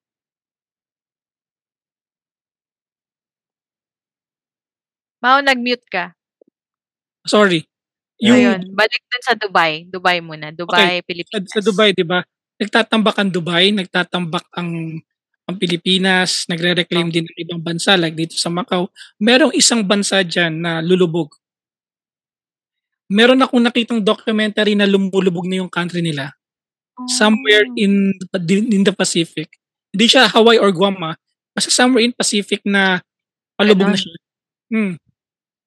Oh. Kaka-reclaim natin. Yes. Na hindi lang dahil sa isang bansa. Kumbaga, all of, all of the world is practicing it. So, yun. Yung mga hindi nagpa-practice nun, sila yung nagsasuffer. Mas mababa kasi yung elevation nung ano nila. O- okay lang kung volcanic ang ang gumagawa kasi ang volcanic gumagawa siya ng sariling island. Kapag Ah. nagre-reclaim kapag ang, ang vulkan um nag 'di ba nag sumabog or ano, gumagawa ng sariling land yan, magkakaroon siya ng magkakaroon siya ng ako correct me Marvin ah, magkakaroon siya ng fauna and flora eventually. Kasi magkakaroon ka ng new set of land. Oh, parang, oh, yun yung, kaya yun yung, nat- yun yung, ano, kumbaga si Vulcan yung natural na reclamation eh. Yes. Kasi parang, yes. So, dapat parang- mag-build tayo ng maraming vulkan. Charot. Parang yung Wonder- ano, oh, pwede. Di, pero parang yung ano, parang yung, ah, ito naalala ko lang naman, naalala ko na ulit. Yung concept, yung nangyari sa Taal, sa part na sa Ah. Tagaytay. You know, Hmm. yung Taal pala daw, is parang ano, parang nung, nung, nung unang panahon pa raw, para siyang si Mayon. Hmm, Mataas perfect. siya. Laki nung, ang laki nung sabog niya. So, yung, yung, yung part kung saan nakalagak yung vulkan, naging lawa. Tapos yung lupa na nandun, yun na yung na where is Tagaytay ngayon. Hmm. Ah. So, Oo. net, ang Tagaytay pala ay naturally reclaimed area. Yes, dahil sa, dahil sa explosion ni Taal, long time ago.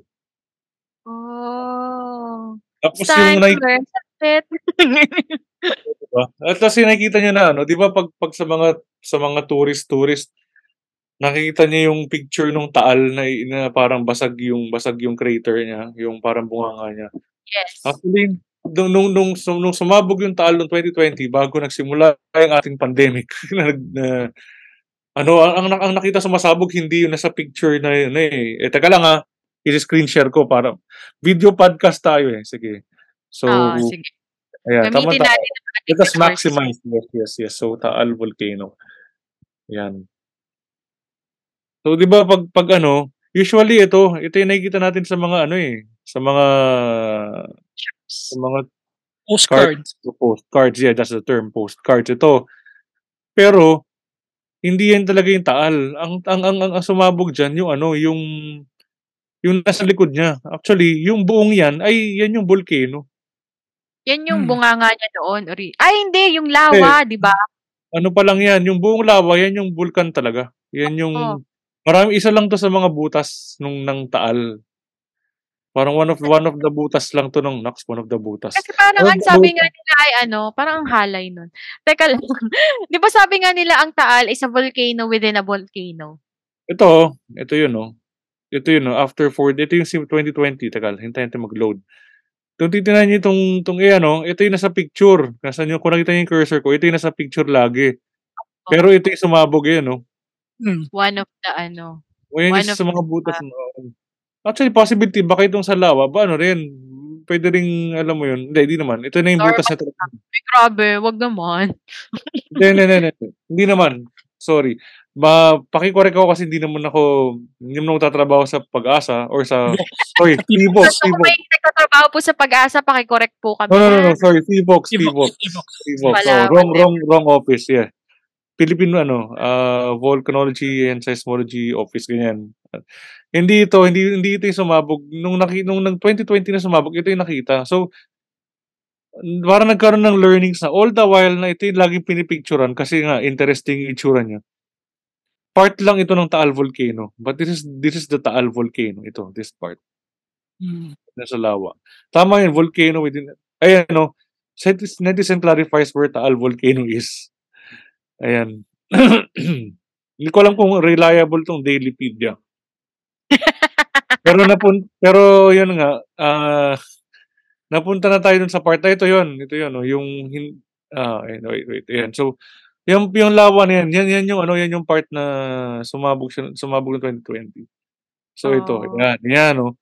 So dito sa sa eksena, dun sa eksena na to, may ano, na correct na, ah, hindi pala ito yung Taal. Parang iba yung pangalan niya, parang parang bunso yata to ni Taal. Ewan ko nakalimutan yung pangalan. Yun. So hindi pala ito, ito pala. May This anak one. pala. Oo. Taol. Taol. Oo, oo. may ganun yan eh. May, may alam ka naalala ko eh. Pero hindi ko matandaan. Pero yan. So at least na-correct na tayo na yung, ano yung Taal. Ayun. Hmm. Si Taol, anak ni Ano? Taol. Na ano ko doon. Hindi kasi naalala nyo, oh, ito, oh, total na, na, na ano na natin. Kasi, di ba, naalala nyo, yung Boracay went into a clean up. Di ba, noon, Oo. dahil daw, ah, it's a cesspool, sabi nga ni Daddy D, noon. Hmm. Kaya nagkaroon ng clean up. Tapos, nung nagpunta kami last time, ang sabi daw nung, ang sabi ng mga locals, lumulubog na daw yung Boracay. Kasi, Hmm. kun- ano daw, parang ang bilis daw bahain ngayon as compared noon. Kasi nga sa dami talaga ng structure doon. Kasi nga, um, nandun na yung mga malalaking developers natin eh. So, would you, Pwede, pwede would naman. validate na na yung observation ng local na lumulubog na dahil doon dahil doon mabilis nang bumaha kasi nga mabigat na yung weight ng island. May proba- may tama ba siya in a way? Pwede, pero siguro yung pagbaha, excuse me, excuse me. Kasi kahit kahit dun sa babundok na part ng Boracay Island, dinidevelop na rin eh, di ba? May mga, may mga resort na doon. So syempre, pwede nating sabihin, pwedeng ano, pwedeng imbis na saluhin na nung upper part ng mapuno na part ng Boracay in case na umulan, dumidiretso na siya sa ano, dumidiretso na siya sa pababa dun sa development mismo ni Boracay. Kaya kaya siya bumabaha. Kasi marami na ring development dun sa bun, sa mga bundok na part mismo eh. Ah, take note, yung mga resort hindi lang sa mismong beachfront, may mga resorts din dun na ano na na, Oo. na iakit mo pa. Kaya nga may mga service, may mga e-trikes, may mga tricycle dun eh. Oo, Kasi- oo. Tsaka may mga ano sila talaga, mga shuttle services. Yung mga yes, nandun kasi sa may mga Oh, tama, sorry. Kasi may mga resort, may mga resorts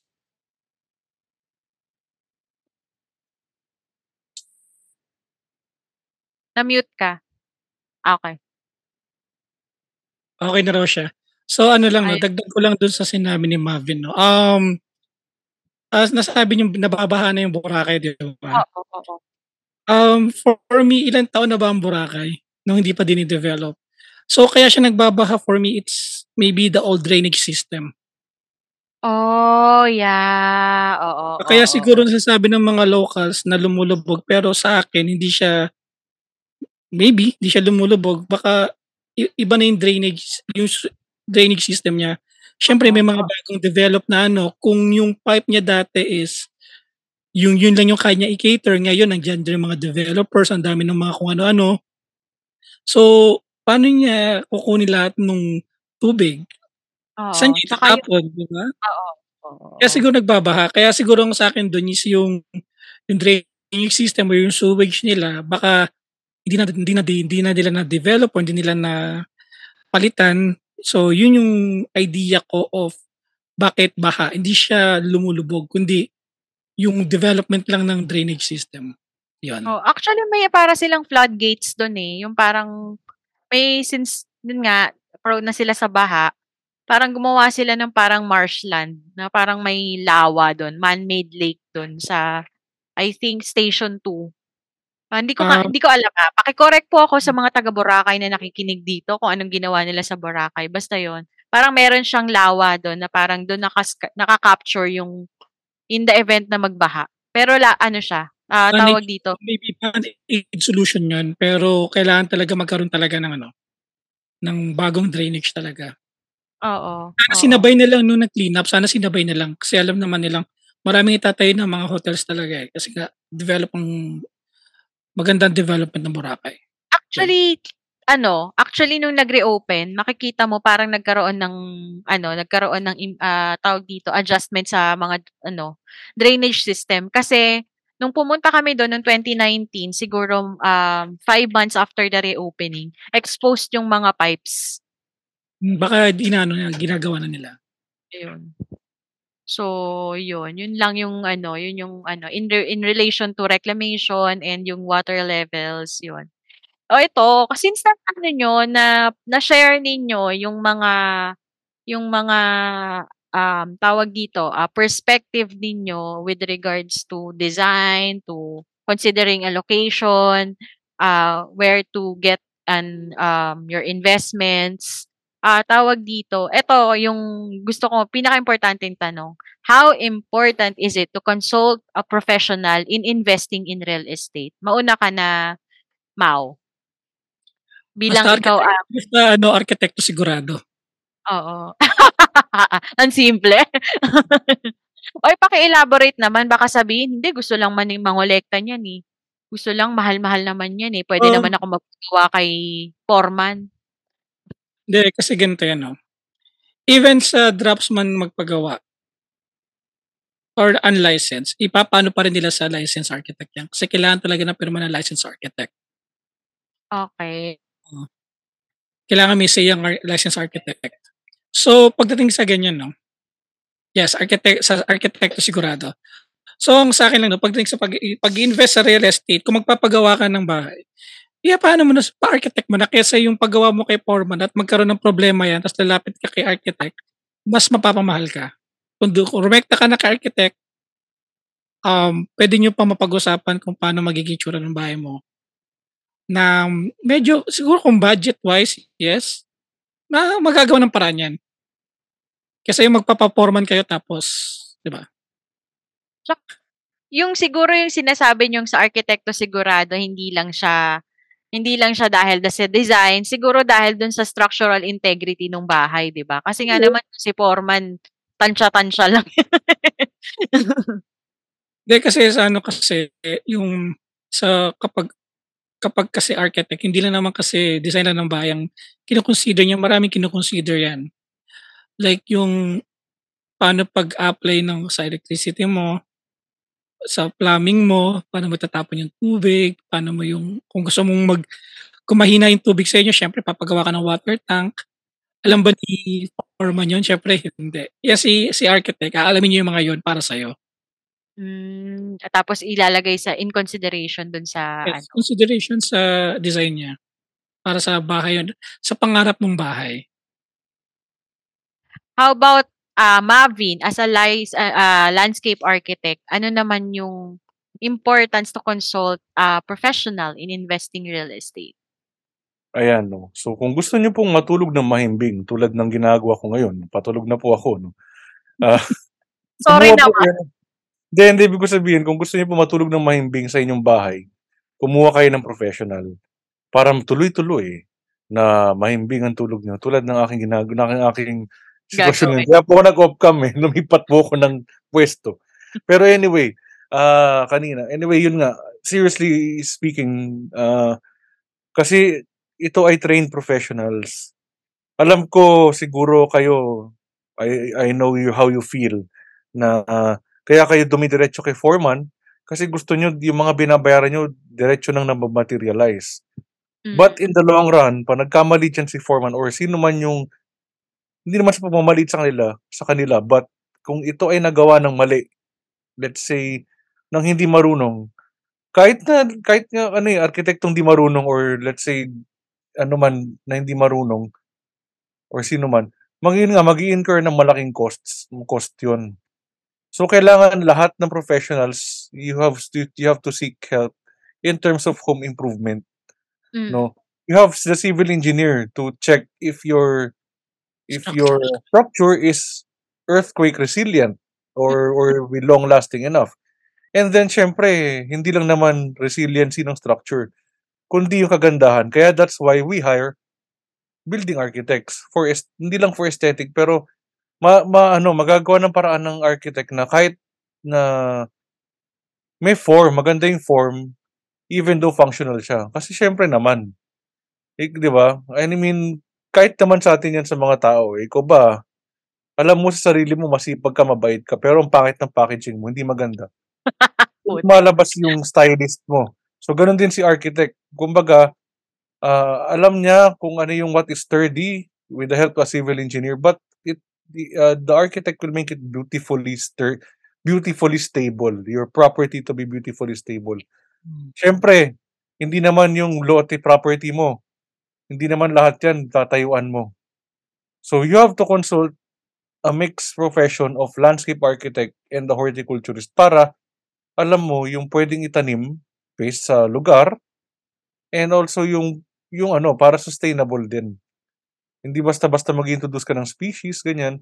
Siyempre ang ano, kumbaga i-introduce para bilang contribution mo rin sa paggan sa pagbuti ng environment or sa pag-improve ng environment is to determine ano ba yung mga native na lumalaki na nabubuhay dun sa area na yun. So, again, para mahimbing ang inyong tulog kada gabi, mag-hire ng professional. Dahil sa lahat ng professional, sigurado po, sigurado po kayo. Yan. Yan yun. Tsaka siyempre, last but not the least, no, kayo ay ang yang yang paggagawa niyo ng bahay niyo, yung pagpili ng home, yung pag pagpapahingahan niyo yung bahay na iniisip niyong tutulugan niyo for the rest of your life, hard-earned money yan. Yes, I would exactly. like you to encourage you to entrust your hard-earned money sa mga professionals. Kasi yun nga, sa arkitekto, sigurado, sa professional, wala kang angal. wala kang Ang angal iaamin. yan. Di sak oh, saka ano, ah, um, may add din, yung mga re yan, kaya lahat ng professional, even the real estate real estate agents, parang they will know what what you need, no? They they will ano, parang they will determine uh, your their recommendation based on what you really need. So, Hmm. wag natin pong ano, wag na wag lang nating ah, maliitin lahat ng mga professional. Lahat po yan, sila po ay trained, sila po ay nag-aral para para ano, para ma para matugunan ang inyong target na home improvement. Yeah. Yes, yes. So, yun. May final words ba? Sa Architox, ang tawag nila dito, Architots. So, meron ba tayong Architots? Kaso sa MJ's Bubble nga lang. Ikaw ba, Mau? Meron kang Architots na para sa MJ's nila, episode na okay, ang architects ko for MJ's Bubble now, was just hire a professional talaga. Yun lang, kapag gusto nyo talaga ng home improvement, hire than, hire than uh, professional. Wag yung, um, ayoko na magsalita, yung fungsoy, fungsoy, fungsoy, wag kami maniwala doon. Ay, grabe! Ah, sorry, sorry. Hindi, actually, ang feng shui naman, nakakatulong din naman yon para sa well-being ng yung spiritual na pinag-aaralan din sa architecture yan. Ang ano, ang ang ganyan. Pero ang ano talaga, ang ano talaga dito, kung gusto niyo talaga yung sinasabi nga ni MJ, yung hard-earned money niyo, eh mag-hire kayo ng professional. Ikaw, Mavin, anong yung Architots for this MJ's Bubble episode? Sige, yung aking ano, no, ang aking pake na Architots, Nax, pake na Architots sa Okay, para sa MJ, Architots. uh, AMJ's bubble is um tawag dito uh, we understand we, we we understand yung ano no yung your hard earned money mo pero kumbaga ano kumbaga ano yan put put put put your money where your mouth is tapos uh, listen to the professionals listen to the professionals I mean listen to them. Hindi naman nila hindi naman nila kayo ipapahamak. I mean, Oo. most of us hindi naman namin kayo ipapahamak, most of our professionals, 'no? And, um, mag mag ano, pag-aralan niyo pag-aralan niyo yung bawat investment, ano man 'yan, mapa-property man 'yan, home improvement, 'no? Huwag kayong padadala sa emosyon, 'no? We have kaya I mean kaya tayo kaya nga tayo nirega binigyan ng talent na magbasa, magsulat, mag-isip is to, you know, to to decipher what what what you really need and, uh um, paano ba, wag wag niyong and tutulungan namin tutulungan kayo ng mga professionals. So, yun lang naman. Yeah. Maraming salamat dun sa ating dalawang professionals on board. Sana, ah, ta just in case meron pa kayong extrang tanong sa kanila, pag after makinig nitong episode na 'to, mag-message lang kayo either dito sa, ah, podcast natin, alam niyo yung socials ko, mamaya sasabihin ko. Tapos, ah, dito kay Paki-Podcast or kay Mau. Pero bago nila gawin yun, siyempre ipo-promote muna nila yung shows nila. Simulan mo na, um, tawag dito, Sir Mavin, promote mo yung podcast mo tsaka yung socials mo. Baka kasi may mga tanong pa sila sa inyo. Ayan, sige. Um, puwede niyo ako i-message sa Paki-Podcast and then, ah, puwede niyo rin akong i-add as a friend, ah, sa ano ko, sa aking Facebook account, ah, Mavin Katbagan. So, puwede niyo ako kausapin do'n about LA and then oo nga pala, ipo-promote ko na rin yung group namin, yung Philippine Association of Landscape Architects. So, ah, maram kung kung hindi po kayo nasa-satisfy sa mga sagot ko, marami pa pong mas magaling na LA na landscape Oo. architects and Basta they are professional. professional, yes, and they are ano, kumbaga baka may mas passionate and mas alam, ah, in terms of home improvement, anong puwedeng gawin sa property niyo. So, they can help you. Ah, just message them. And Oo. then, ah, ayan 'no, um siguro po-promote ko na rin yung yung business ko if if you if, ah, if you are into franchising ng food cart, message niyo rin ako. Tapos oo nga pala, ah, kung map kung mapa-publish 'to before March 16, I like to invite all of you sa bar by East, ah, sa to ng Lamp Quarters sa Gil Fernando Avenue, Marikina City. Ito yung East Stand-Up Open Mic. So, tickets at the door costs 500, may kasama na po siyang beer by East bear, sorry, bear as in oso, bear by East cocktail. So, cocktail siya tapos merong gummy bear sa taas na nakalagay sa stick. So, Cute. cute, yeah. Cute. So, ang cute nga, yun may poster yun, eh. Ay, teka, teka, teka, ay, wala pala akong poster. Ayun, oh, wait lang. Ma mabu-booking yung Facebook account ko, yung ano, yung yung date ano ko, eh. Ano mo na lang sa'kin, i-send mo na lang sa'kin Oh, para sige. mai-post ko sa Yes, page. ano, East East Stand-Up Open Mic. So, kung gusto niyo mag-open mag-try ng stand-up comedy, puwede do'n or kung gusto niyo manood ng observational stand-up comedy, it is located at Bar by East. So, sa loob siya ng Lamp Quarters. Para siyang para siyang ano, eh, para siyang food court na mga bar. So, sa dulo kami, nasa dulo sila. Bar by East, Lamp Quarters, Gil Fernando Avenue, Marikina. Tickets start at 500 with free cock Bear by East cocktail. And show starts at 9 PM. So, kita-kits tayo March 16, Thursday. Maraming salamat, MJ's Bawal Podcast. Ayun, maraming salamat. Ayan, ah, marami na kayong puwedeng ipa-message kay ano, kay Sir Mavin, ah, kung magfa-franchise, kung gusto niyo makinig ng stand-up com ay manood ng stand-up comedy Opo. or any questions, more questions regarding landscape architecture. Yes. Mm. Thank you, thank you. So, si Sir Mau naman of Architalks, paki-po paki-ano, paki-promote ang iyong podcast. Nga pala, um, pagkatapos, ah, ito nga lagi namin sinasabi, pagkatapos sa MJ's Bubble, makinig na naman kayo sa sa Architox podcast. Ah, if architecture is your thing, well, we will tell you the real side of the industry. We are raw and we don't use filters unless needed. So Yan. grab yourself a beer and join us for a wild ride of jokes and cool people and nonstop laughter. So once again, I'm Pao and uh, I have two co-hosts, Mark and Chai. Uh, we are Architox Podcast. And ano pala ang socials namin no sa sa FB uh, FB Twitter, wala na kaming Instagram. Just type Architox Podcast and we will pop out. Ayun. Sana kung may mga And tanong ano pa pala, kayo regarding Ano yes. pala, to add pala no, um, ang MJ's Bubble Paki-Podcast at Architox Podcast is we are exclusive sa lahat ng podcast platform. Nakikinggan niya. Okay? That's it. Yun, maraming At saka ano salamat. pala, one Yes. more, one more thing. Um, I'm sorry sa ano, ano medyo maging naging seryoso ako sa topic natin. So hindi namin 'to ginagawa usually sa Architox. So parang dito pa ako naging Architox talaga sa MJ's Bubble. Eh, okay lang. That's the goal of this ano, that's the goal of this Yeah, talaga kasi kasi baka mamaya um bago para at least yung mga nagbabalak, nagbabalak mag-invest sa real estate, nagbumibili bibili ng lote, bibili ng condo, bibili ng row house, magsisimula.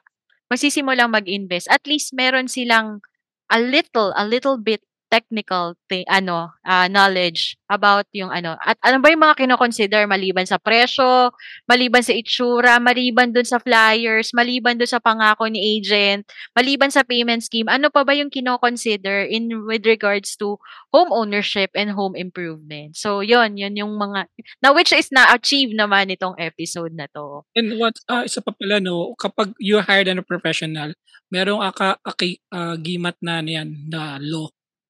If ever Oo, tumalas diba? yan, pwede mo siyang balikan. Yun. Isipin nyo mga ano nila yan, sworn, um, sworn obligation. Ah, kasama yan dun sa oath nila as professionals. So, So, yun. Protected kayo nun. At meron talaga, nasa batas yung mga ano nila, yung protection ninyo nasa batas. So, Tama, yun, tama. ah, sa Pocky Podcast. Ah, yes, may sasabihin ka pa ba, Sir Mavin? Ay, hindi, wala. Nag-affirm lang ako na yes, tama yun. Tama yung sinasabi nila Jade sa ni Sir Mau. Oo. Okay. Maliban sa podki, ah, Paki Podcast tsaka sa Architalks, um, sana pakinggan nyo rin yung ating mga kapatid sa podcast industry.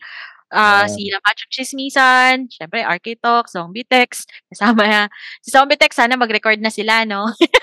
Dapat kayo nandito, hindi ako. ha?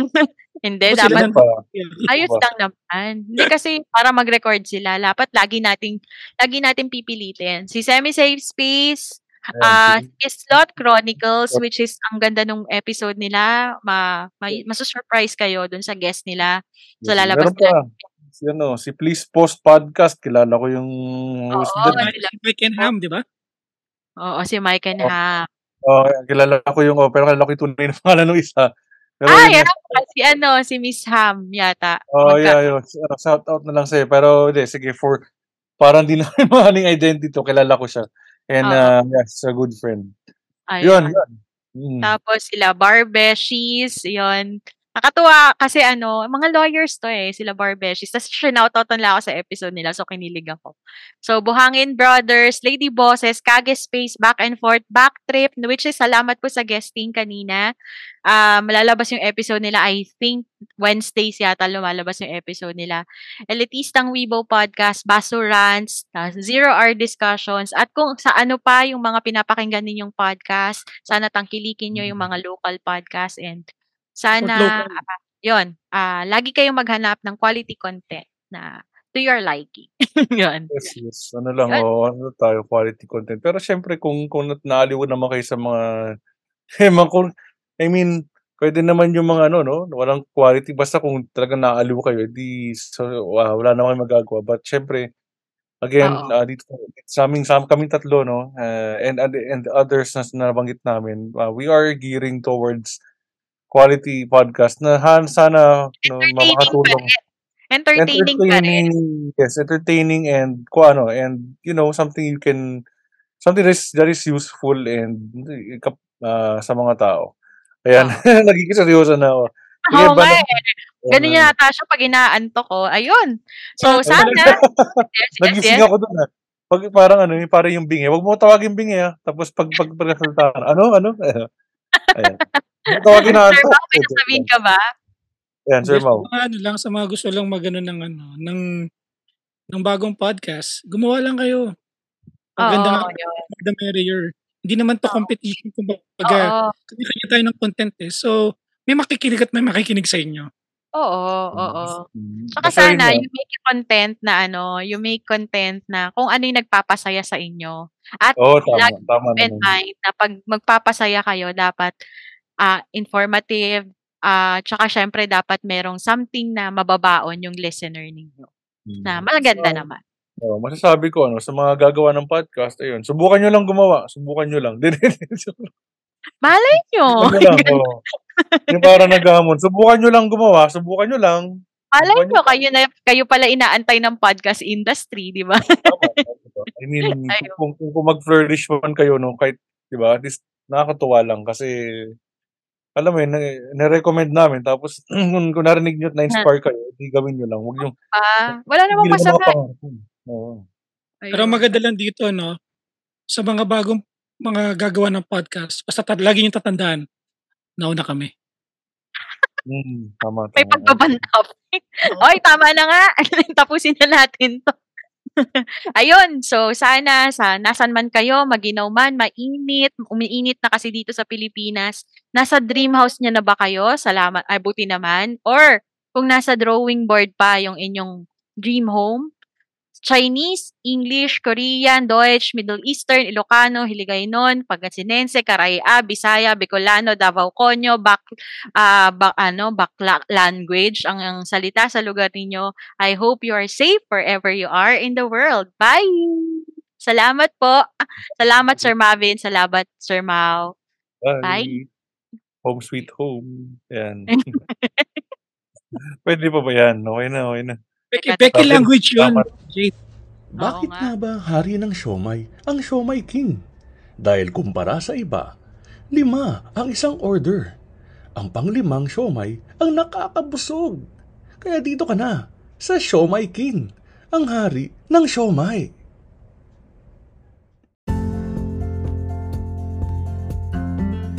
Naaliw ko ba sa episode today? Aw, thank you! Your comments, suggestions, or violent reactions, kindly message me at my FB page, MJ's Bubble Podcast, or my IG account at MJT, that's E E-M-J-A-Y-E-T. Pa-like and follow na rin po para makita ninyo yung excerpts or clips ng bawat episodes. Also, kindly click subscribe to my Spotify account and also in your favorite podcast platforms for you to be updated sa future episodes. Bye!